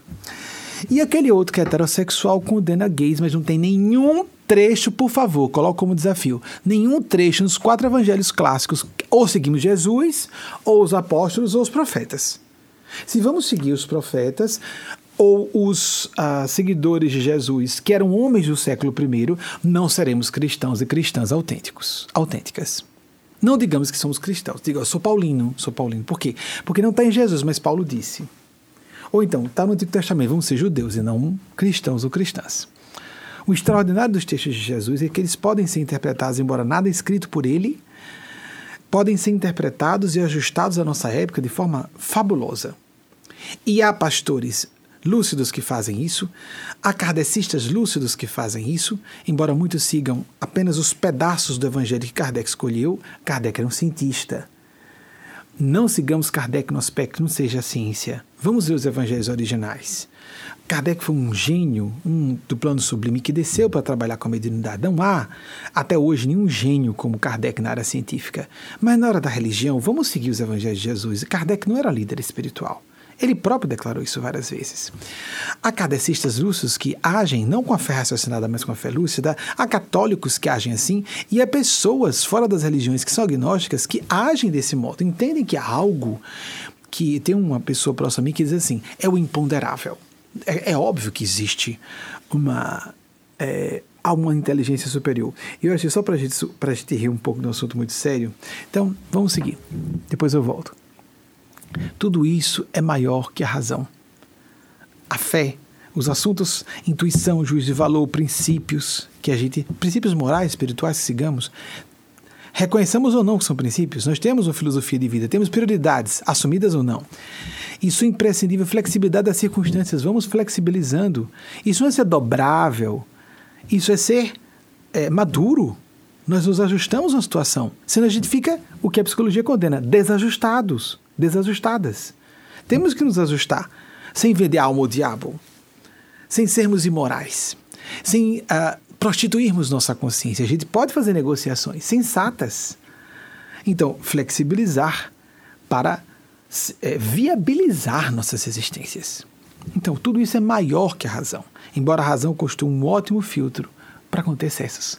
Então, a razão deve ser usada na fé, sem dúvida a toda ordem de excesso. A pessoa confundir imaginação com captação mediúnica. A pessoa confundir memória com revelação do céu. E a pessoa repete um absurdo que ouviu como se fosse dela. Ouvi a voz de Deus, foi Deus que me disse, o Espírito Santo falou. É, tenhamos cuidado com essas blasfêmias. Tenhamos cuidado com esse comportamento leviano com o assunto espiritual, porque não existiria uma censura clara sobre isso e disseminando a descrença entre pessoas. Eu não vou contar o episódio que eu ia dizer, os espíritos acharam que não seria é, apropriado. Próximo, por favor. Idolatria e a diferença entre devoção e reverência autênticas. Nessa semana também, agora já uma, uma moça porque a senhora, que eu falei jovem, na casa de 40 anos, agora uma jovem na casa de 20, provocou a diferença entre idolatria e devoção e reverência autênticas. E os espíritos pediram, isso nós queremos nessa palestra temática. Vamos começar. Pode colocar o primeiro item, Wagner. A idolatria é uma mentira que se, se prega contra si mesmo, contra si mesma. Eu considero essa visão doutrinária dessa linha religiosa a verdade absoluta. Quem não estiver comigo vai para o fogo eterno do inferno. Uma forma literal, né? E a pessoa acredita naquilo. Algumas não. Algumas usam essa informação, manipulam um terceiro para manterem seus impérios. Ok. Nós vamos falar desse assunto que é óbvio, todo mundo conhece. E a reverência ou devoção que sejam autênticas, isso é a verdadeira, o verdadeiro exercício da espiritualidade, o exercício dessas regiões do cérebro como o lóbulo temporal direito, o lóbulo parietal esquerdo, o exercício pleno de nossa condição humana no campo da devoção e da reverência, tem a ver com um respeito genuíno, um sincero estado de respeito, não de vou me ajoelhar, coloco aos pés para conseguir alguma coisa. Não, respeito genuíno a ser o ser pode ser Deus, ou seres, os anjos, os Cristos, o Buda, os Budas, os iluminados, que representam Deus, ou uma causa superior, a pessoas que vivem um estado de devoção autêntica, sendo ateias. Olhem só, porque eu não estou contra Deus e ateias, eu estou contra a militância. Há pessoas que colocam um ideal, a humanidade é uma causa, o bem de todas as criaturas, e tem um respeito sincero, profundo por aquela causa um respeito sincero pela vocação do magistério e a pessoa naquele momento, aquela é a fé daquela pessoa. E ela se dedica a fazer os seus alunos e alunas prosperarem, crescerem. Ou seja, a espiritualidade autêntica tem que se desdobrar dessa forma. Ainda que no sentido literal de vivermos a espiritualidade reconhecendo que há Deus e representantes de Deus ou deusa, isso deve ser trazido para o meu comportamento para mim, na minha vida profissional, na minha vida familiar, na minha vida interna, que ninguém vigia, mas que eu estou sentindo e que eu devo ter cuidado porque muita coisa eu não reconheço em mim, mas existe, o meu comportamento revela. Ah, mas ninguém está vendo, né? Não tem ninguém está vendo, não existe isso. É uma energia, eu emano um padrão vibratório, um padrão causal que vai gerar uma linha de eventos futuros em minha vida, quer eu acredite nisso ou não. Ponto. Isso é o que é chamado em sânscrito, em sânscrito de karma. E nós podemos converter o karma, inclusive, que venha de outras vidas para cá, porque karma significa uma proposta de mudança de padrão de consciência. Se eu assimilo um aprendizado com menos dor, com menos crise, se eu aproveito melhor, eu sofro menos. O sofrimento vem na medida da minha necessidade de aprendizado, de crescimento interno. Próximo, Wagner subserviência interesseira. Eu me ajoelho a essa novela, meu Deus, ponha na cabeça daquela criatura que tem que fazer vestibular para direito, porque ou medicina, ou meu Deus, põe na cabeça daquela criatura que tem que ser é, seguir o império da família e ser empresário como eu, empresário dessa louca, de ser artista, coloque na cabeça dessa criança, isso uma mãe um pai, com toda intenção benevolente, orando a Deus para invadir o livre-arbítrio de um ser humano e fazê-lo ao modo do que o pai ou a mãe acha que é devido. Diferentemente de intenção sincera de servir e ser útil ao bem comum e devotar-se a um propósito humanitário. Olha a diferença entre idolatria e uma devoção sincera. Um pai e uma mãe, ou não precisa ser pai e mãe, uma pessoa mais velha, um professor, uma professora, um irmão mais velho, não pode perceber que uma pessoa está equivocada e pedir ajuda a Deus. Oh, meu Deus, ali eu acho. Por exemplo, a gente pensa logo na questão do interesse material de prestígio. O contrário. Eu estou vendo que meu filho está escolhendo uh, medicina por causa do prestígio, mas ele é vocacionado para a área científica. Ele está preocupado em não sobreviver, mas ele tem capacidade de seguir a carreira acadêmica, me desculpem, de seguir a carreira acadêmica. E ficou assanhado, gente, porque cabelo pouco assanhado é horrível, né? Vocês vão se distrair vendo os fiapos de cabelo em pé, em vez de pensar nas ideias, é o que importa. Eu sinto que meu filho, na verdade, tem perfil de pesquisador ou de pesquisadora. Se eu estiver equivocado, me ajudem, me ajudem. Se eu puder persuadir, me deem argumentos. Olhem só. Ou podemos dizer, eu acho, olha, ele está querendo fazer esse vestibular só para me contrariar porque sabe que eu gostaria que ele fizesse o medicina ou direito ele pode passar numa faculdade federal. Ele tem capacidade não só intelectual, mas também emocional para se dedicar a estudar o suficiente para isso. Mas ele só para contrariar quer ser artista, não porque ele tem a vocação. Me ajudem, que eu coloque esse menino para fazer o vestibular que tem a ver, seguir o curso que eu acredito aqui de fora, como pai, como terapeuta, como orientador, como orientador espiritual, religioso psicológico. Eu tenho como ver, me ajudem. Essa oração pode ser sincera, mas querer fazer a cabeça de uma pessoa, violar o livre-arbítrio de alguém, isso é heresia. Isso é sacrílego. Nós não podemos, nós podemos ser blasfemos não só em relação a Deus, mas em relação ao Deus transcendente, Brahman, mas o Deus imanente, Atman. de novo, lembrando o sânscrito, a centelha sagrada de uma pessoa. E nós podemos fazer isso com a melhor das intenções e completamente equivocados. Mas é porque eu sei o que é melhor para essa criança. Não sabe, não sabemos completamente o que é melhor para ninguém, nem para nós mesmos. Nos equivocamos tanto. Depois adiante a gente vai ver, ah, ainda bem, meu Deus, que eu não tomei aquela rota. Às vezes a gente toma a rota certa por motivos errados, mas a rota foi certa porque a gente estava sinceramente buscando a ajuda do céu. E quando tomamos uma rota errada, percebemos que aprendemos coisas importantes que nos tornaram a pessoa que nós somos. Subserviência interesseira. Eu me curvo aos pés do guru, ou me curvo aos pés da igreja lá. Eu pedi com muita fé. Eu sei que se eu pedir com muita fé, eu consigo. Mas não aconteceu o que eu pedi. Nos anos 1990, os espíritos me passaram uma, é, uma historieta que representa, eu não sei se ela é, é autêntica ou se na época eles afirmaram que tinha sido uma narrativa aproximada de algo que tinha ocorrido ou se é aproximada. Porque o fato é que esse evento é comum. De modo similar e com variações diversas, seja na área conjugal, profissional, o que for.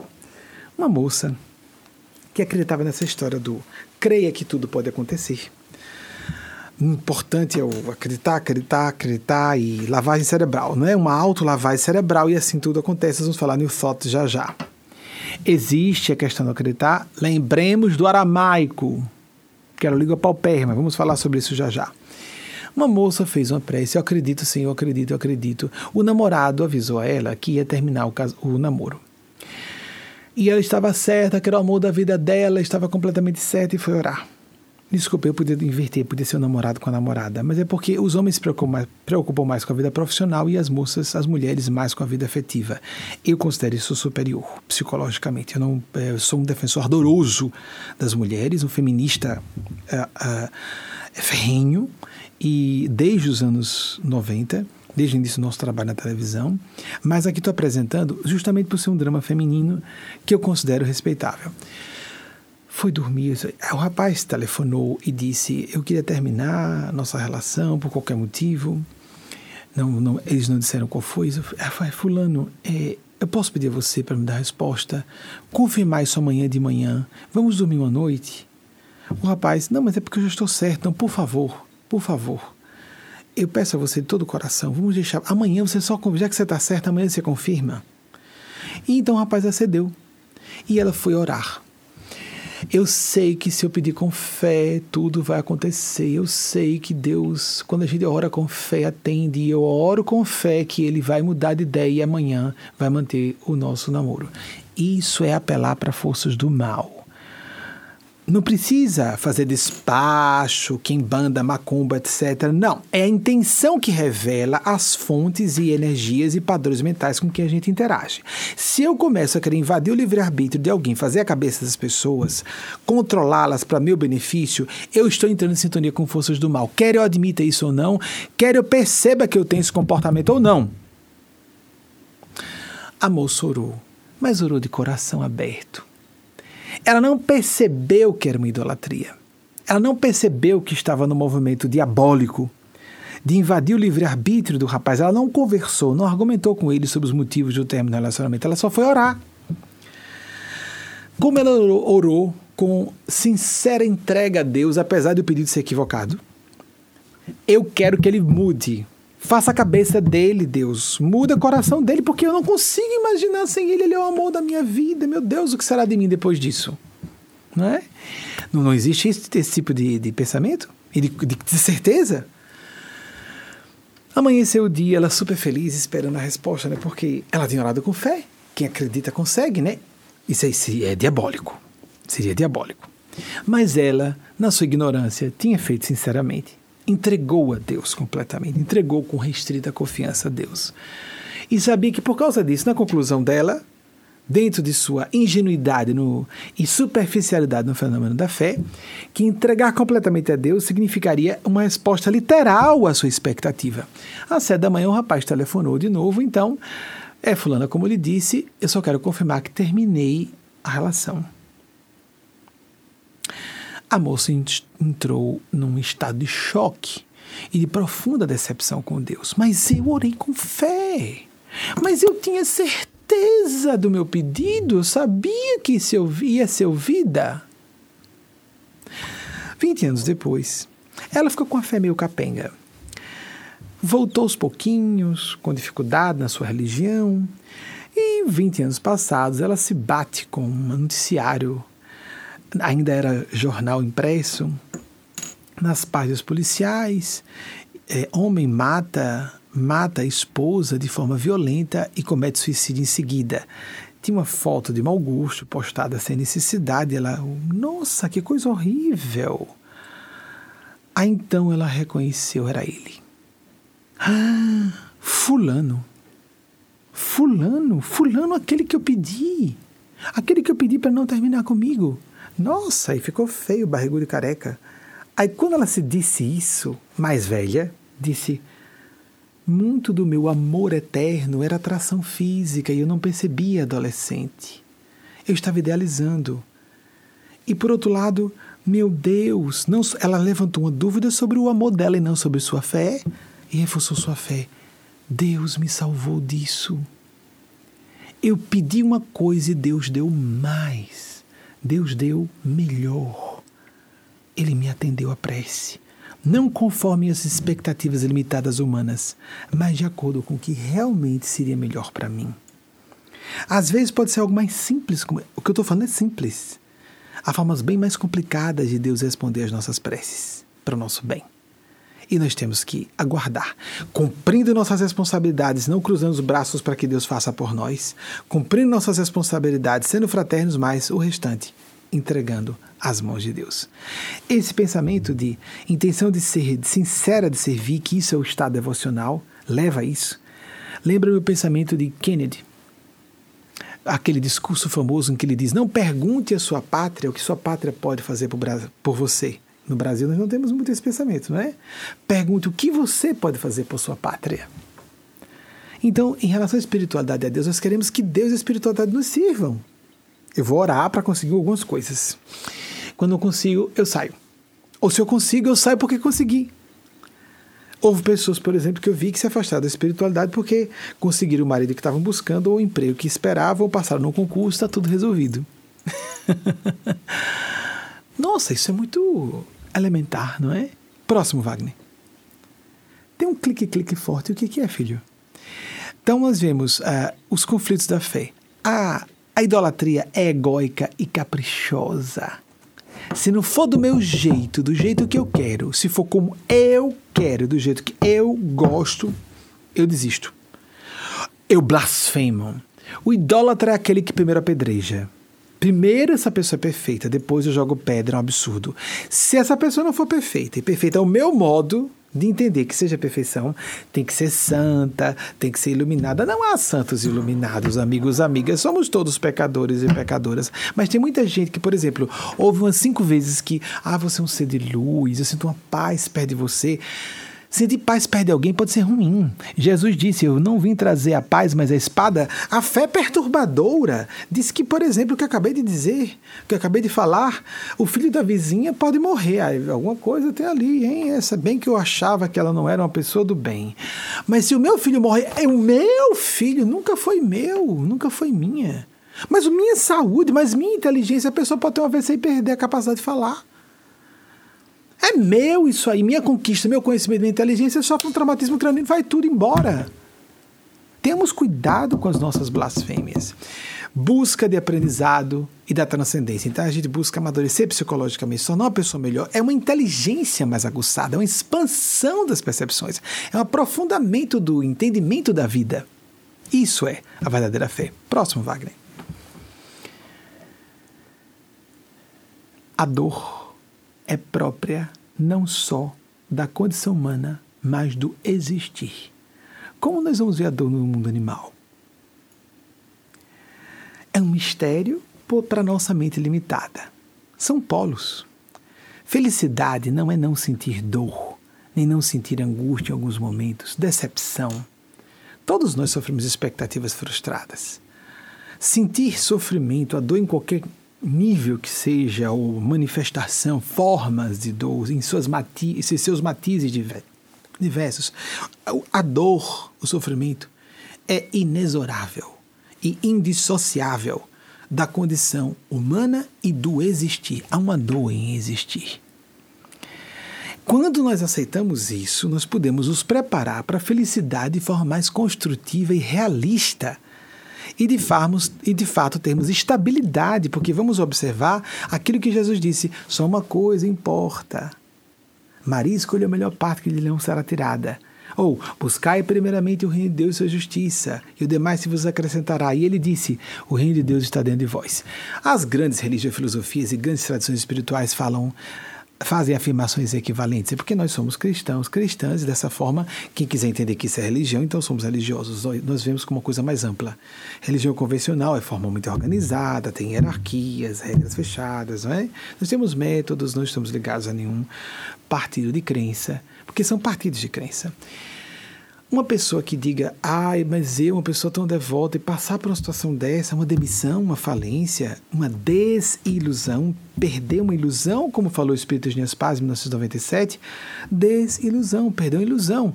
Nós passamos por várias perdas, são rite d'entrée et de sortie, os ritos de entrada e de saída, os ritos de passagem. A, a gente perde a infância para entrar na adolescência, perde a adolescência para entrar na adultidade a, as meninas passam pela menstruação, permitam a palavra mais uh, didática e óbvia. As meninas têm esse, esse, essa, essa, esse rito de passagem que o corpo revela. Os, os rapazes têm isso de forma diluída. As mulheres têm tanto a menstruação como a menopausa, no sentido fisiológico uh, do aparelho reprodutor, que nós homens não temos claros, uh, claros esses episódios. Porque nós temos a entrada na vida reprodutiva, na adolescência, mas ela é gradativa, e nós perdemos isso também. A andropausa é muito diluída no correr de décadas e a menopausa feminina costuma, é, depende, varia de caso a caso, e falem com seus ginecologistas a respeito disso, ou gine, use as ginecologistas, em, que eu saiba, depende de meses a anos, porque tem pessoas que passam por pré-menopausa, etc, etc. Nós não temos isso. Graduação, a pessoa sai da universidade, sai graduada. No passado a pessoa tinha o título, estava certa de ter um emprego, um emprego em posição de diretoria, não é? Agora a pessoa tem doutorado, pós-doc e está desempregada. A França é o país que, até onde eu me lembre, mais tem pós-doutores desempregados e desempregadas. Então, fiquemos atentos a, a essa necessidade de aceitarmos os aspectos desconfortáveis as atividades vocacionais mais uh, apropriadas, alinhadas com a identidade de alguém, têm aspectos enfadonhos. A maturidade psicológica implica nós termos uma capacidade de tolerância com a, mono, a, a monotonia, a, ao esforço. Não podemos nos forçar. A gente sabe quando está passando o limite. Mas tenhamos cuidado com essas pressuposições primárias, infantis irreais e que são peças que pregamos contra nós próprios, nós mesmas. Próximo, Wagner. Tá um pouquinho lenta essa entrada, depois você dá um jeitinho, tá certo? O pensar positivo, eu peço desculpas àquelas e aqueles, que sejam ateus ou ateias. Nós não estamos aqui contra nenhuma pessoa, judeus ou judias temos todo o respeito aos profetas judeus, nós queremos é respeito ao nosso Senhor Jesus, que é tido como falso profeta, que desviou a humanidade do judaísmo. Por favor, não é justo isso. Isso, isso, isso é, não é nem democrático, isso é, não é civilizado nos dias de hoje. Então, nós estamos aqui a favor de, eu sou contra a militância ateia. Tem ateísmo, guarde para si. Guarde para si, porque faz muito mal a pessoas, induz pessoas a suicídio. E eu estou em defesa de adolescentes que começam a enlouquecer e a cometer suicídio. Como eu sou contra religiosos que dizem que a pessoa tem que se casar virgem e não pode se masturbar. As duas coisas ao mesmo tempo. A maior parte das igrejas cristãs, inclusive setores significativos da igreja católica, dizem isso. Que a pessoa não pode se masturbar. Adolescentes, amigos, amigas. E tem que casar virgem. Então nós vemos pessoas casando às pressas, de qualquer forma, por causa do frisson natural dos hormônios, casa-se de qualquer forma, isso é um desrespeito à seriedade do instituto do matrimônio. Casamento não é brincadeira. Nós vamos nos consociar profundamente, vários departamentos de nossas vidas com outra pessoa, vamos parir junto com aquela pessoa, se forem heterossexuais e nas igrejas convencionais só pode ser assim, não é? Casar tem que ser héteros e tem que parir. Meu Deus, estamos além da selva. Já saímos de um nível tribal de consciência. Proibir adolescentes de fazerem masturbação, isso é quase genocida. É levar esses jovens, porque alguns levam a sério. Porque alguém pode dizer que besteira, no fundo vai desatender e vai fazer sozinho. Não, alguns levam a sério. Não vou fazer.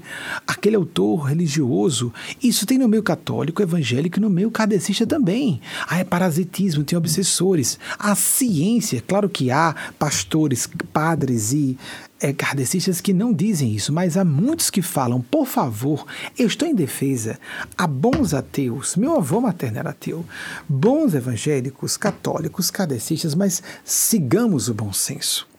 Dizer adolescentes que eles não se podem, não podem se masturbar e têm que se casar virgens, é o equivalente, ou seja, não pode se masturbar, então faça sexo? Não, não pode também, antes do casamento. Então, ou você comete suicídio ou enlouquece. É quase como se fosse dizer isso, induzir as pessoas à loucura e ao suicídio. Isso é muito sério, amigos, muito sério. Me ajudem nisso aí. Me ajudem. Isso não é religião. Isso é uma doutrina tirânica diabólica. E usam de forma sacrílega, blasfema, o nome de um ser que veio virar a página da história da humanidade, nosso Senhor Jesus, hoje, no dia de sua ressurreição. Vamos trazer um Jesus ressurrecto que fale do bem realmente. E não desse, desse moralismo castrador, tacanho e maléfico. Maléfico. Induzir adolescentes a suicídio, seja porque dizer que tudo isso aqui é um caos, não tem propósito nenhum, não existe Deus, não existe nada. Isso induz pessoas à loucura ou suicídio. E o extremo oposto, não se masturbe e tem que casar virgem. Leva as pessoas à loucura e a suicídio. Não me ajudem nisso. Não é uma voz minha, é uma voz do plano do bem da sabedoria. Não é crédito meu, é crédito da faixa do bem e da sabedoria. Abominemos esse tipo de atitude, esse tipo de fala, esse tipo de doutrinação, seja da parte de ateus até para dizer que nada tem propósito, estamos aqui à toa, ao acaso. Alguns conseguem viver bem com isso. Parabéns para você, guarde para si, mas adolescentes que ouvem ficam desesperados, desesperadas. E há pessoas que acham que sem masturbação e sem vida sexual com outra pessoa, se não for masturbação, elas podem viver sem se desequilibrar ou enlouquecer ou cometer suicídio. Parabéns para você que julga que pode sublimar completamente sua energia sexual. Mas não pregue isso publicamente, isso é genocida. Genocida. Genocida. Isso não é assunto de fé, isso é um assunto humanitário, de consciência. Consultem a ciência. Consultem a verdadeira ciência, o que médicos dizem, o que psicólogos falam sobre isso. Na hora da angústia, apele para sua fé. Médicos conscienciosos, psicólogas conscienciosas falam isso. Apele para sua fé. Masturbação não é um, um, órgão como qualquer outro. Ah, é porque eu acho que em casar virgem, minha filha, não tem a ver com religião e com a sua fé, sua crença. Vamos ouvir os verdadeiros, as pessoas realmente isentas. Como, por exemplo, apontei aqui a medicina e a psicologia nessa área de sexo e de crença. A fé ajuda na resiliência de pacientes em casos, às vezes, irresolúveis. A resiliência orgânica, a, recupera, a capacidade de recuperação de um corpo. E castrar a sexualidade adoece corpos e mentes. Meu Deus, as pessoas têm que rever Freud a essa altura do campeonato. E Jesus, que disse que meretrizes entrariam no reino dos céus anjos e religiosos. Jesus falou isso em Mateus 21, 31. Meu Deus, Jesus preferia a presença de prostitutas a pessoas ditas decentes, de bem, moralistas, seguidoras rigorosas de códigos religiosos, que na época não era só religião, era um Estado teocrático, eram políticos, autoridades do saber e religiosos ao mesmo tempo. Ele preferia a presença de publicanos, que eram traidores da pátria, cobradores de impostos pelo Império Invasor Romano e prostitutas meretrizes a religiosos hipócritas. Pensar positivo.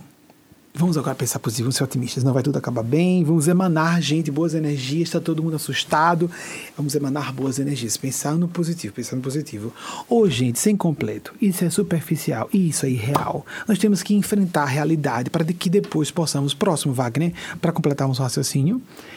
Quando Jesus falou sobre crer fez referência a decidir-se, comprometer-se, pensar positivo. Acredite que vai dar certo, acredite que vai dar certo. Tem um momento, coloque a passagem, por favor, Wagner. aramaico era uma língua paupérrima, tinha 600 vocábulos. Em Marcos 9, 24, há uma passagem que um, um pai pede ajuda para um filho que se lançava no fogo, se lançava na água. Se o senhor puder fazer alguma coisa, aí ele, se eu posso, tudo é possível aquele que crê. Você crê? É a tradução para os idiomas modernos, esse crer. E a resposta desse pai, sim, senhor, creio, ajude-me em minha incredulidade. Ou seja, o sentido era outra, decidir, se comprometer. Se você decide aceitar a minha orientação, você decide aceitar e se comprometer com essa causa, com esse ideal, com esses princípios, sim. Você decide, você escolhe que eu faça a cura de seu filho, sim, Jesus resolve. Próximo, por favor. Pensar correto, é isso mesmo, Wagner, pensar correto. Saiu aqui, amado. Por favor, obrigado. Pensar correto. Isso é que devemos fazer, não pensar positivo. O que é o pensar correto? É mais amplo. Nós focamos no lado positivo da vida e das, das pessoas e situações. Então tem um foco. Eu quero realizar alguma coisa, eu tenho objetivos. Mas mapeando a realidade, eu tenho que ver onde há perigos. Senão, com fé, tudo se resolve, lá vamos caminhando sem olhar para o chão nós temos que mapear o que é destrutivo. Se o terreno está minado, onde estão as bombas? Onde há os abismos que marginam a estrada? Isso é sensato, isso é realista, isso é lógico. Há muitas pessoas que acham que religião é isso, não? ou o pessoal está é, fanático moralista nas religiões fundamentalistas, ou então está todo mundo nas nuvens com New Thought, creia, creia, acender uma vela, um incenso. Não é isso. Pessoas da área de New Age sérias não acreditam nisso. Mas mapeando a realidade para que se possa agir com eficácia em função de objetivos de realização e princípios morais previamente estabelecidos. Tem que haver princípios morais para que estejamos alinhados com uma orquestração. Existe uma hierarquia espiritual, que admitamos ou não. Há seres que nos vigiam e nos dão limites a que algumas coisas aconteçam. Se pensando de forma positiva, ah, acredite que você consegue. Então todo mundo seria magnata, geração sobre geração, novos autores e autoras repetem as mesmas falas, não se citam muitas vezes. Parece que é novidade. Ah, o segredo, o poder do pensamento positivo, ou então o poder do subconsciente. A cada geração tem, tem títulos novos, com novos autores dizendo qual a novidade. Acabei de descobrir a novidade. Oh, isso é fraudulento, amigos, amigas. Thought existe desde o século XIX. Claro que nós há um grande poder de autossugestão, tanto é que a medicina, nas suas pesquisas farmacológicas, não só a medicina, mas a farmacologia, usa o efeito placebo. Mas é muito limitado nós acharmos que isso resolve toda a ambivalência, toda a contradição, toda a polifacética manifestação da condição humana, pensando positivo e acreditando que tudo dá certo. Vamos mentalizar agora e eu acredito que amanhã o sol vai surgir como uma bola de sorvete gigante, como uma vez eu disse para uma pessoa mais é, doutrinada pelo New Thought. Ai, vamos acreditar. E amanhã vai ser, se o sol não surgir como uma grande bola de sorvete, é porque eu não acreditei o bastante. Porque se você acreditar bastante, tudo é possível. Se nos comprometermos, isso é metafórico, amigos. Se nos comprometermos, nos decidirmos e trabalharmos de acordo, ah, é porque você duvidou um pouco. Então, se a gente não duvidar mesmo, tudo dá certo, não é? Nós enlouquecemos, enlouquecemos outras pessoas. Quem é do New Thought, da líder New Thought, de forma responsável, sabe que as pessoas têm que trabalhar. Sabe que as pessoas têm que sintonizar com o seu eu profundo. Não tem que querer enganar, manipular ou levar vantagem. Atalhos para o sucesso, atalhos para o poder, atalhos para o dinheiro. Atalhos são coisas do mal. No sentido moral, são a não ser a questão de Navalha de Ockham, princípio da parcimônia da ciência, a natureza busca caminhos que fluem, não para o mais é, simples, mas o mais eficaz. E às vezes o caminho mais simples é o mais complexo. A biodiversidade, inexplicável pela seleção natural, por exemplo. Se fosse pela seleção natural, nós continuaríamos todos com uma grande sopa proteica original, com seres lá próximos de vírus. A biodiversidade, a complexificação dos seres a partir desse nível elementar de seres vivos, simplesmente não se explica pela seleção natural. Porque quanto mais complexo um ser, mais difícil, é, mais difícil é de sobreviver. Foi. Então sejamos mais profundos, sejamos mais inteligentes e críticos da crítica, críticos da ciência, porque a ciência, a boa ciência é crítica, a boa filosofia é crítica. E para sermos bons filósofos e bons cientistas, ou bons, religi bons religiosos ou pessoas espiritualistas, temos que ser boas pessoas e boas pessoas são, antes de ser críticas, são autocríticas. Não há crítica inteligente e profunda sem autocrítica. Próximo, Wagner, por favor. Tá um pouco lento isso aí. É da próxima você dá um jeitinho, né? Sofrimento só pode.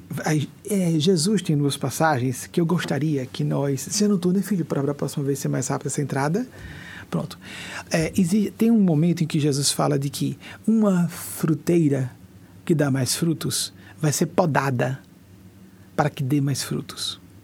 E existe outra passagem que Jesus diz que a árvore que não dá frutos vai ser cortada e lançada ao fogo. Nós queremos sofrer porque estamos sofrendo uma poda da vida para produzir mais frutos? Ou queremos sofrer porque somos pessoas que não só não produzem bons frutos, mas estamos produzindo maus frutos? Frutos que não sejam de benefício geral. Não existe bem isolado, pessoal. Ou é o bem coletivo. Ou nós alinhamos o nosso bem interesse pessoais com bem interesses coletivos. Ou nós seremos exterminados. Pode ser por uma vida só, pode ser uma perda de emprego merecida, não como aprendizado, como consequência parecendo castigo, até que a pessoa, aqui acontece é que a pessoa desespera mais, se revolta mais e fica no ciclo vicioso, afundando no seu buraco negro. Em vez de aprender com a experiência, vamos escolher o sofrimento da poda, Vamos entender, estou sofrendo e transformar a nossa escolha de reação à situação sofrida, que é de aprendizado, o que, é que eu posso extrair dessa lição, desse, desse sofrimento como uma lição, para que eu me torne uma pessoa mais. É, vamos, vamos pensar na questão do emprego para ampliar minha empregabilidade, para desenvolver aptidões melhores, para que eu não seja demitido da próxima vez, ou graças a Deus fui demitido, você é empresário em vez de buscar outro emprego. Nos Estados Unidos, se pensa tanto arranjar emprego, se pensa em ser empresário essa mentalidade brasileira de arranjar um lugar, uma boquinha, né? Vou lá, tapei o chefe quanto possível e saio para tomar um, um na sexta-feira e está tudo resolvido e eu vou ser promovido. Eu estou fazendo, apresentando situações caricaturais, mas em graus variados acontece muito. Próximo, por favor, Wagner. Essa pausa assim, pelo menos ajuda a gente a, a refletir um pouco, né? Tema denso, né? Nessa pandemia, há uma frustração inevitável com a impossibilidade de planejamento a curto e médio prazos. Coloque logo próximo. Isso é a condição humana fundamental, mas esta é a mais realista perspectiva da condição humana. Próximo, Wagner. É isso que nós somos. Jesus chamou, disse, a cada dia seu cuidado. Quando nós temos mais possibilidade de planejar, e devemos ter um planejamento estratégico, de uh, a curto, médio e longo prazos. Não só em empresas, nas nossas vidas individuais, desculpem falar assim, que tem vida de comunidades também. Mas em nossas, nosso campo individual, mas também na esfera coletiva, nós temos planejamento a curto, médio e longo prazos. Mas de repente fomos todos trancafiados como que num cárcere privado, né, entre aspas. Aí Eugênia Aspásia diz, o guia espiritual, vocês não estão obrigados a ficar em casa, estão abrigados para refletir mais sobre assuntos essenciais. Nós precisamos, não é? Dessa chibata coletiva que não é um castigo do céu, é um estímulo para que nos desenvolvamos mais.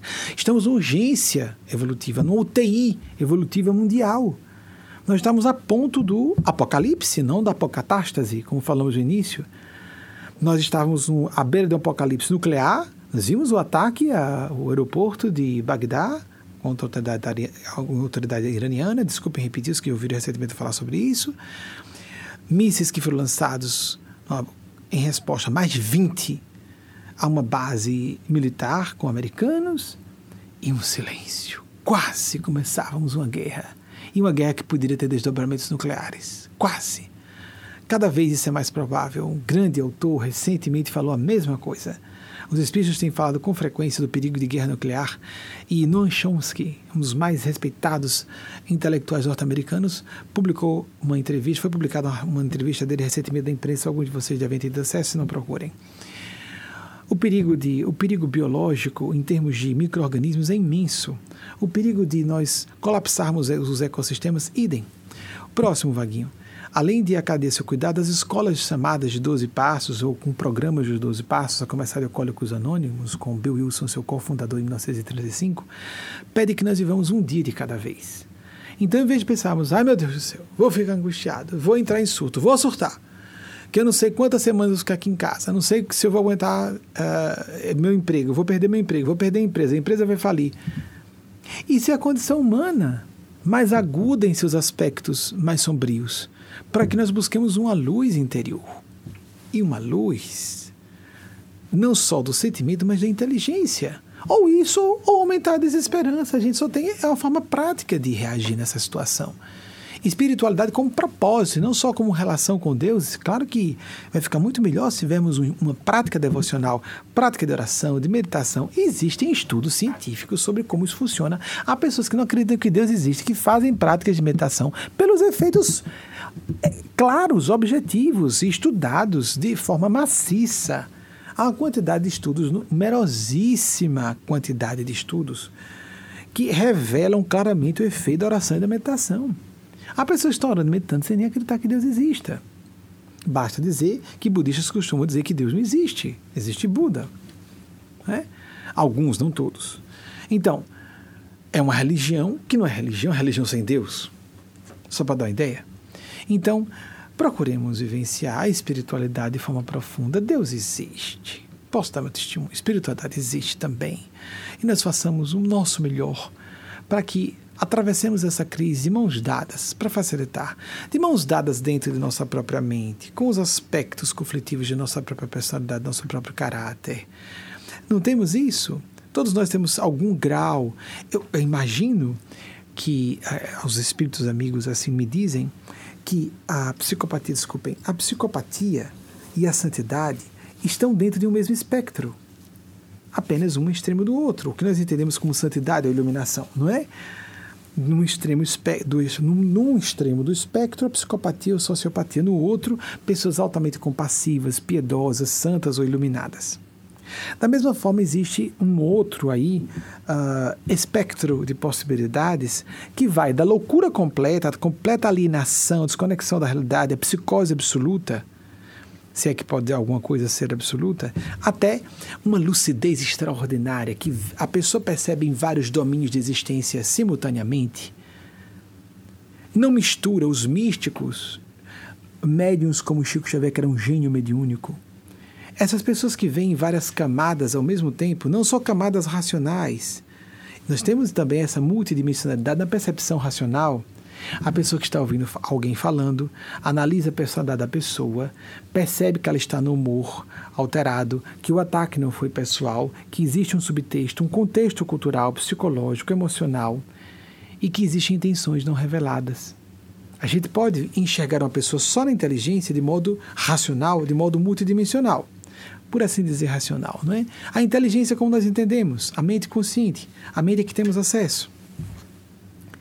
Mas em níveis mais profundos, o inconsciente inclui a supraconsciência. Então começamos a perceber porque a pessoa acredita que não exista, que seja fraude só porque não tem essa percepção. Oh, mas é, é um pouco difícil a gente lidar com pessoas assim, não é?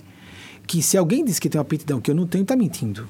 Oh, é, é, é um pouco triste isso, né? Mas aí a gente vê fora, fisicamente. Alguém tem uma habilidade artística que eu não tenho. Ah, isso eu aceito. Atlética, estou vendo, porque eu estou vendo fisicamente.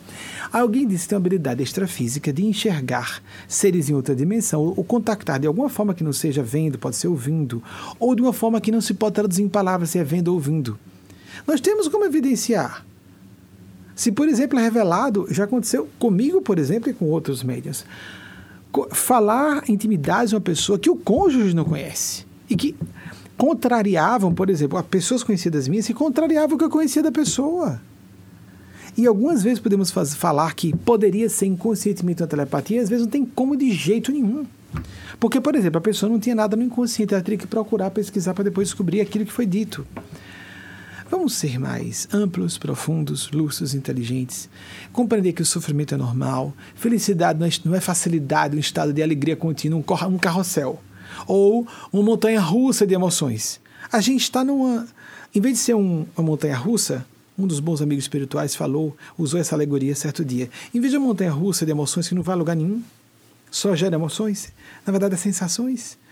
Estamos um comboio, seguindo um trem, os trilhos, por um tempo que nós não sabemos qual será. Podemos encontrar empeços, empecilhos no caminho, uma árvore que tombou, um animal morto e o trem tem que parar. Subidas íngremes, descidas, é como se não conhecêssemos os trilhos, por onde vão, como se fôssemos um maquinista conduzindo aquele trem, aquela locomotiva e os vagões atrás. Às vezes temos, temos que colocar outras locomotivas, é quando fazemos sinergias com colegas, com cônjuges, com amigos, irmãos e irmãs, é ideal, biológicos ou não para poder dar, dar mais tração às realizações de nossas vidas, realizações externas do bem e transformações internas em amadurecimento, em aprofundamento de nossas almas.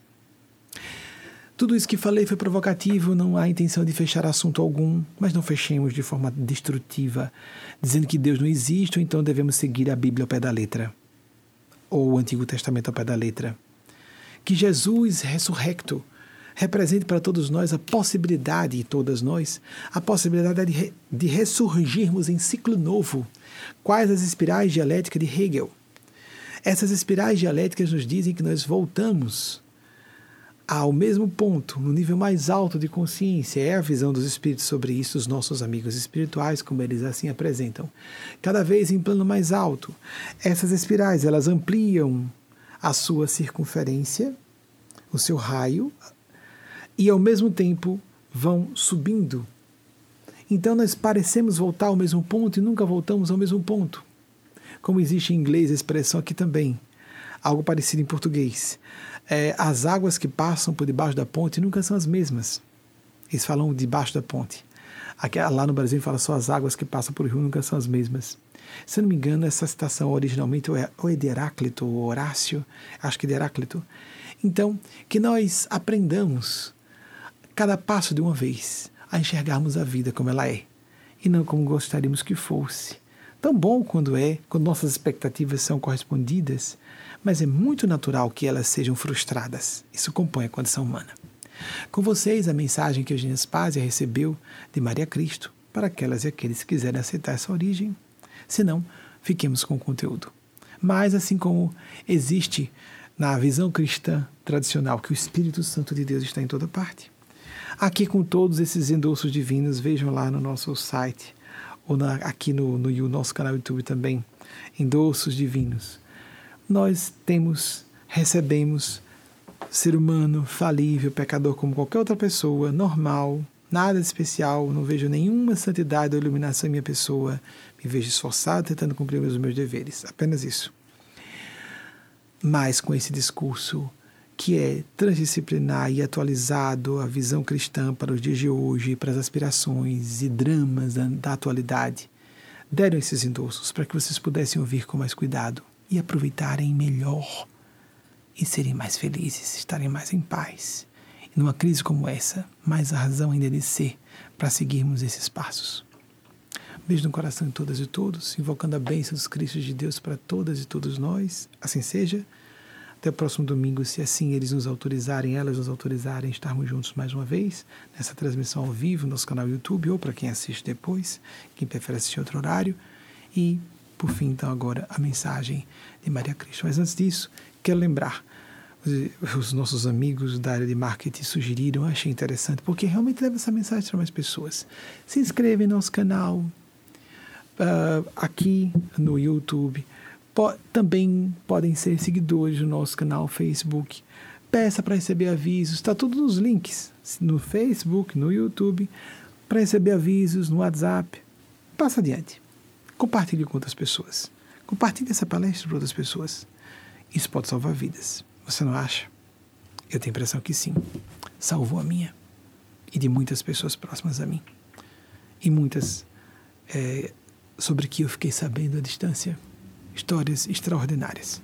Não por acaso, nenhum mérito nosso, da menor capital do Nordeste do Brasil, do menor estado da União Brasileira, estamos aqui, nos Estados Unidos e como órgão consultivo do Conselho Econômico e Social da ONU, desde 2018. Isso não é à toa. O maior trabalho mediúnico do mundo em seguidores, na maior rede social do mundo, desde 2017, há mais de três anos com quase 2 milhões a mais que a segunda colocada, uma médium de Long Island, aqui nos Estados Unidos, nessa região mais próspera dos Estados Unidos. Não é mérito nosso, mas sim daqueles e daquelas que representam. Um beijo no coração de todas e todos e que Deus nos abençoe. Assim seja.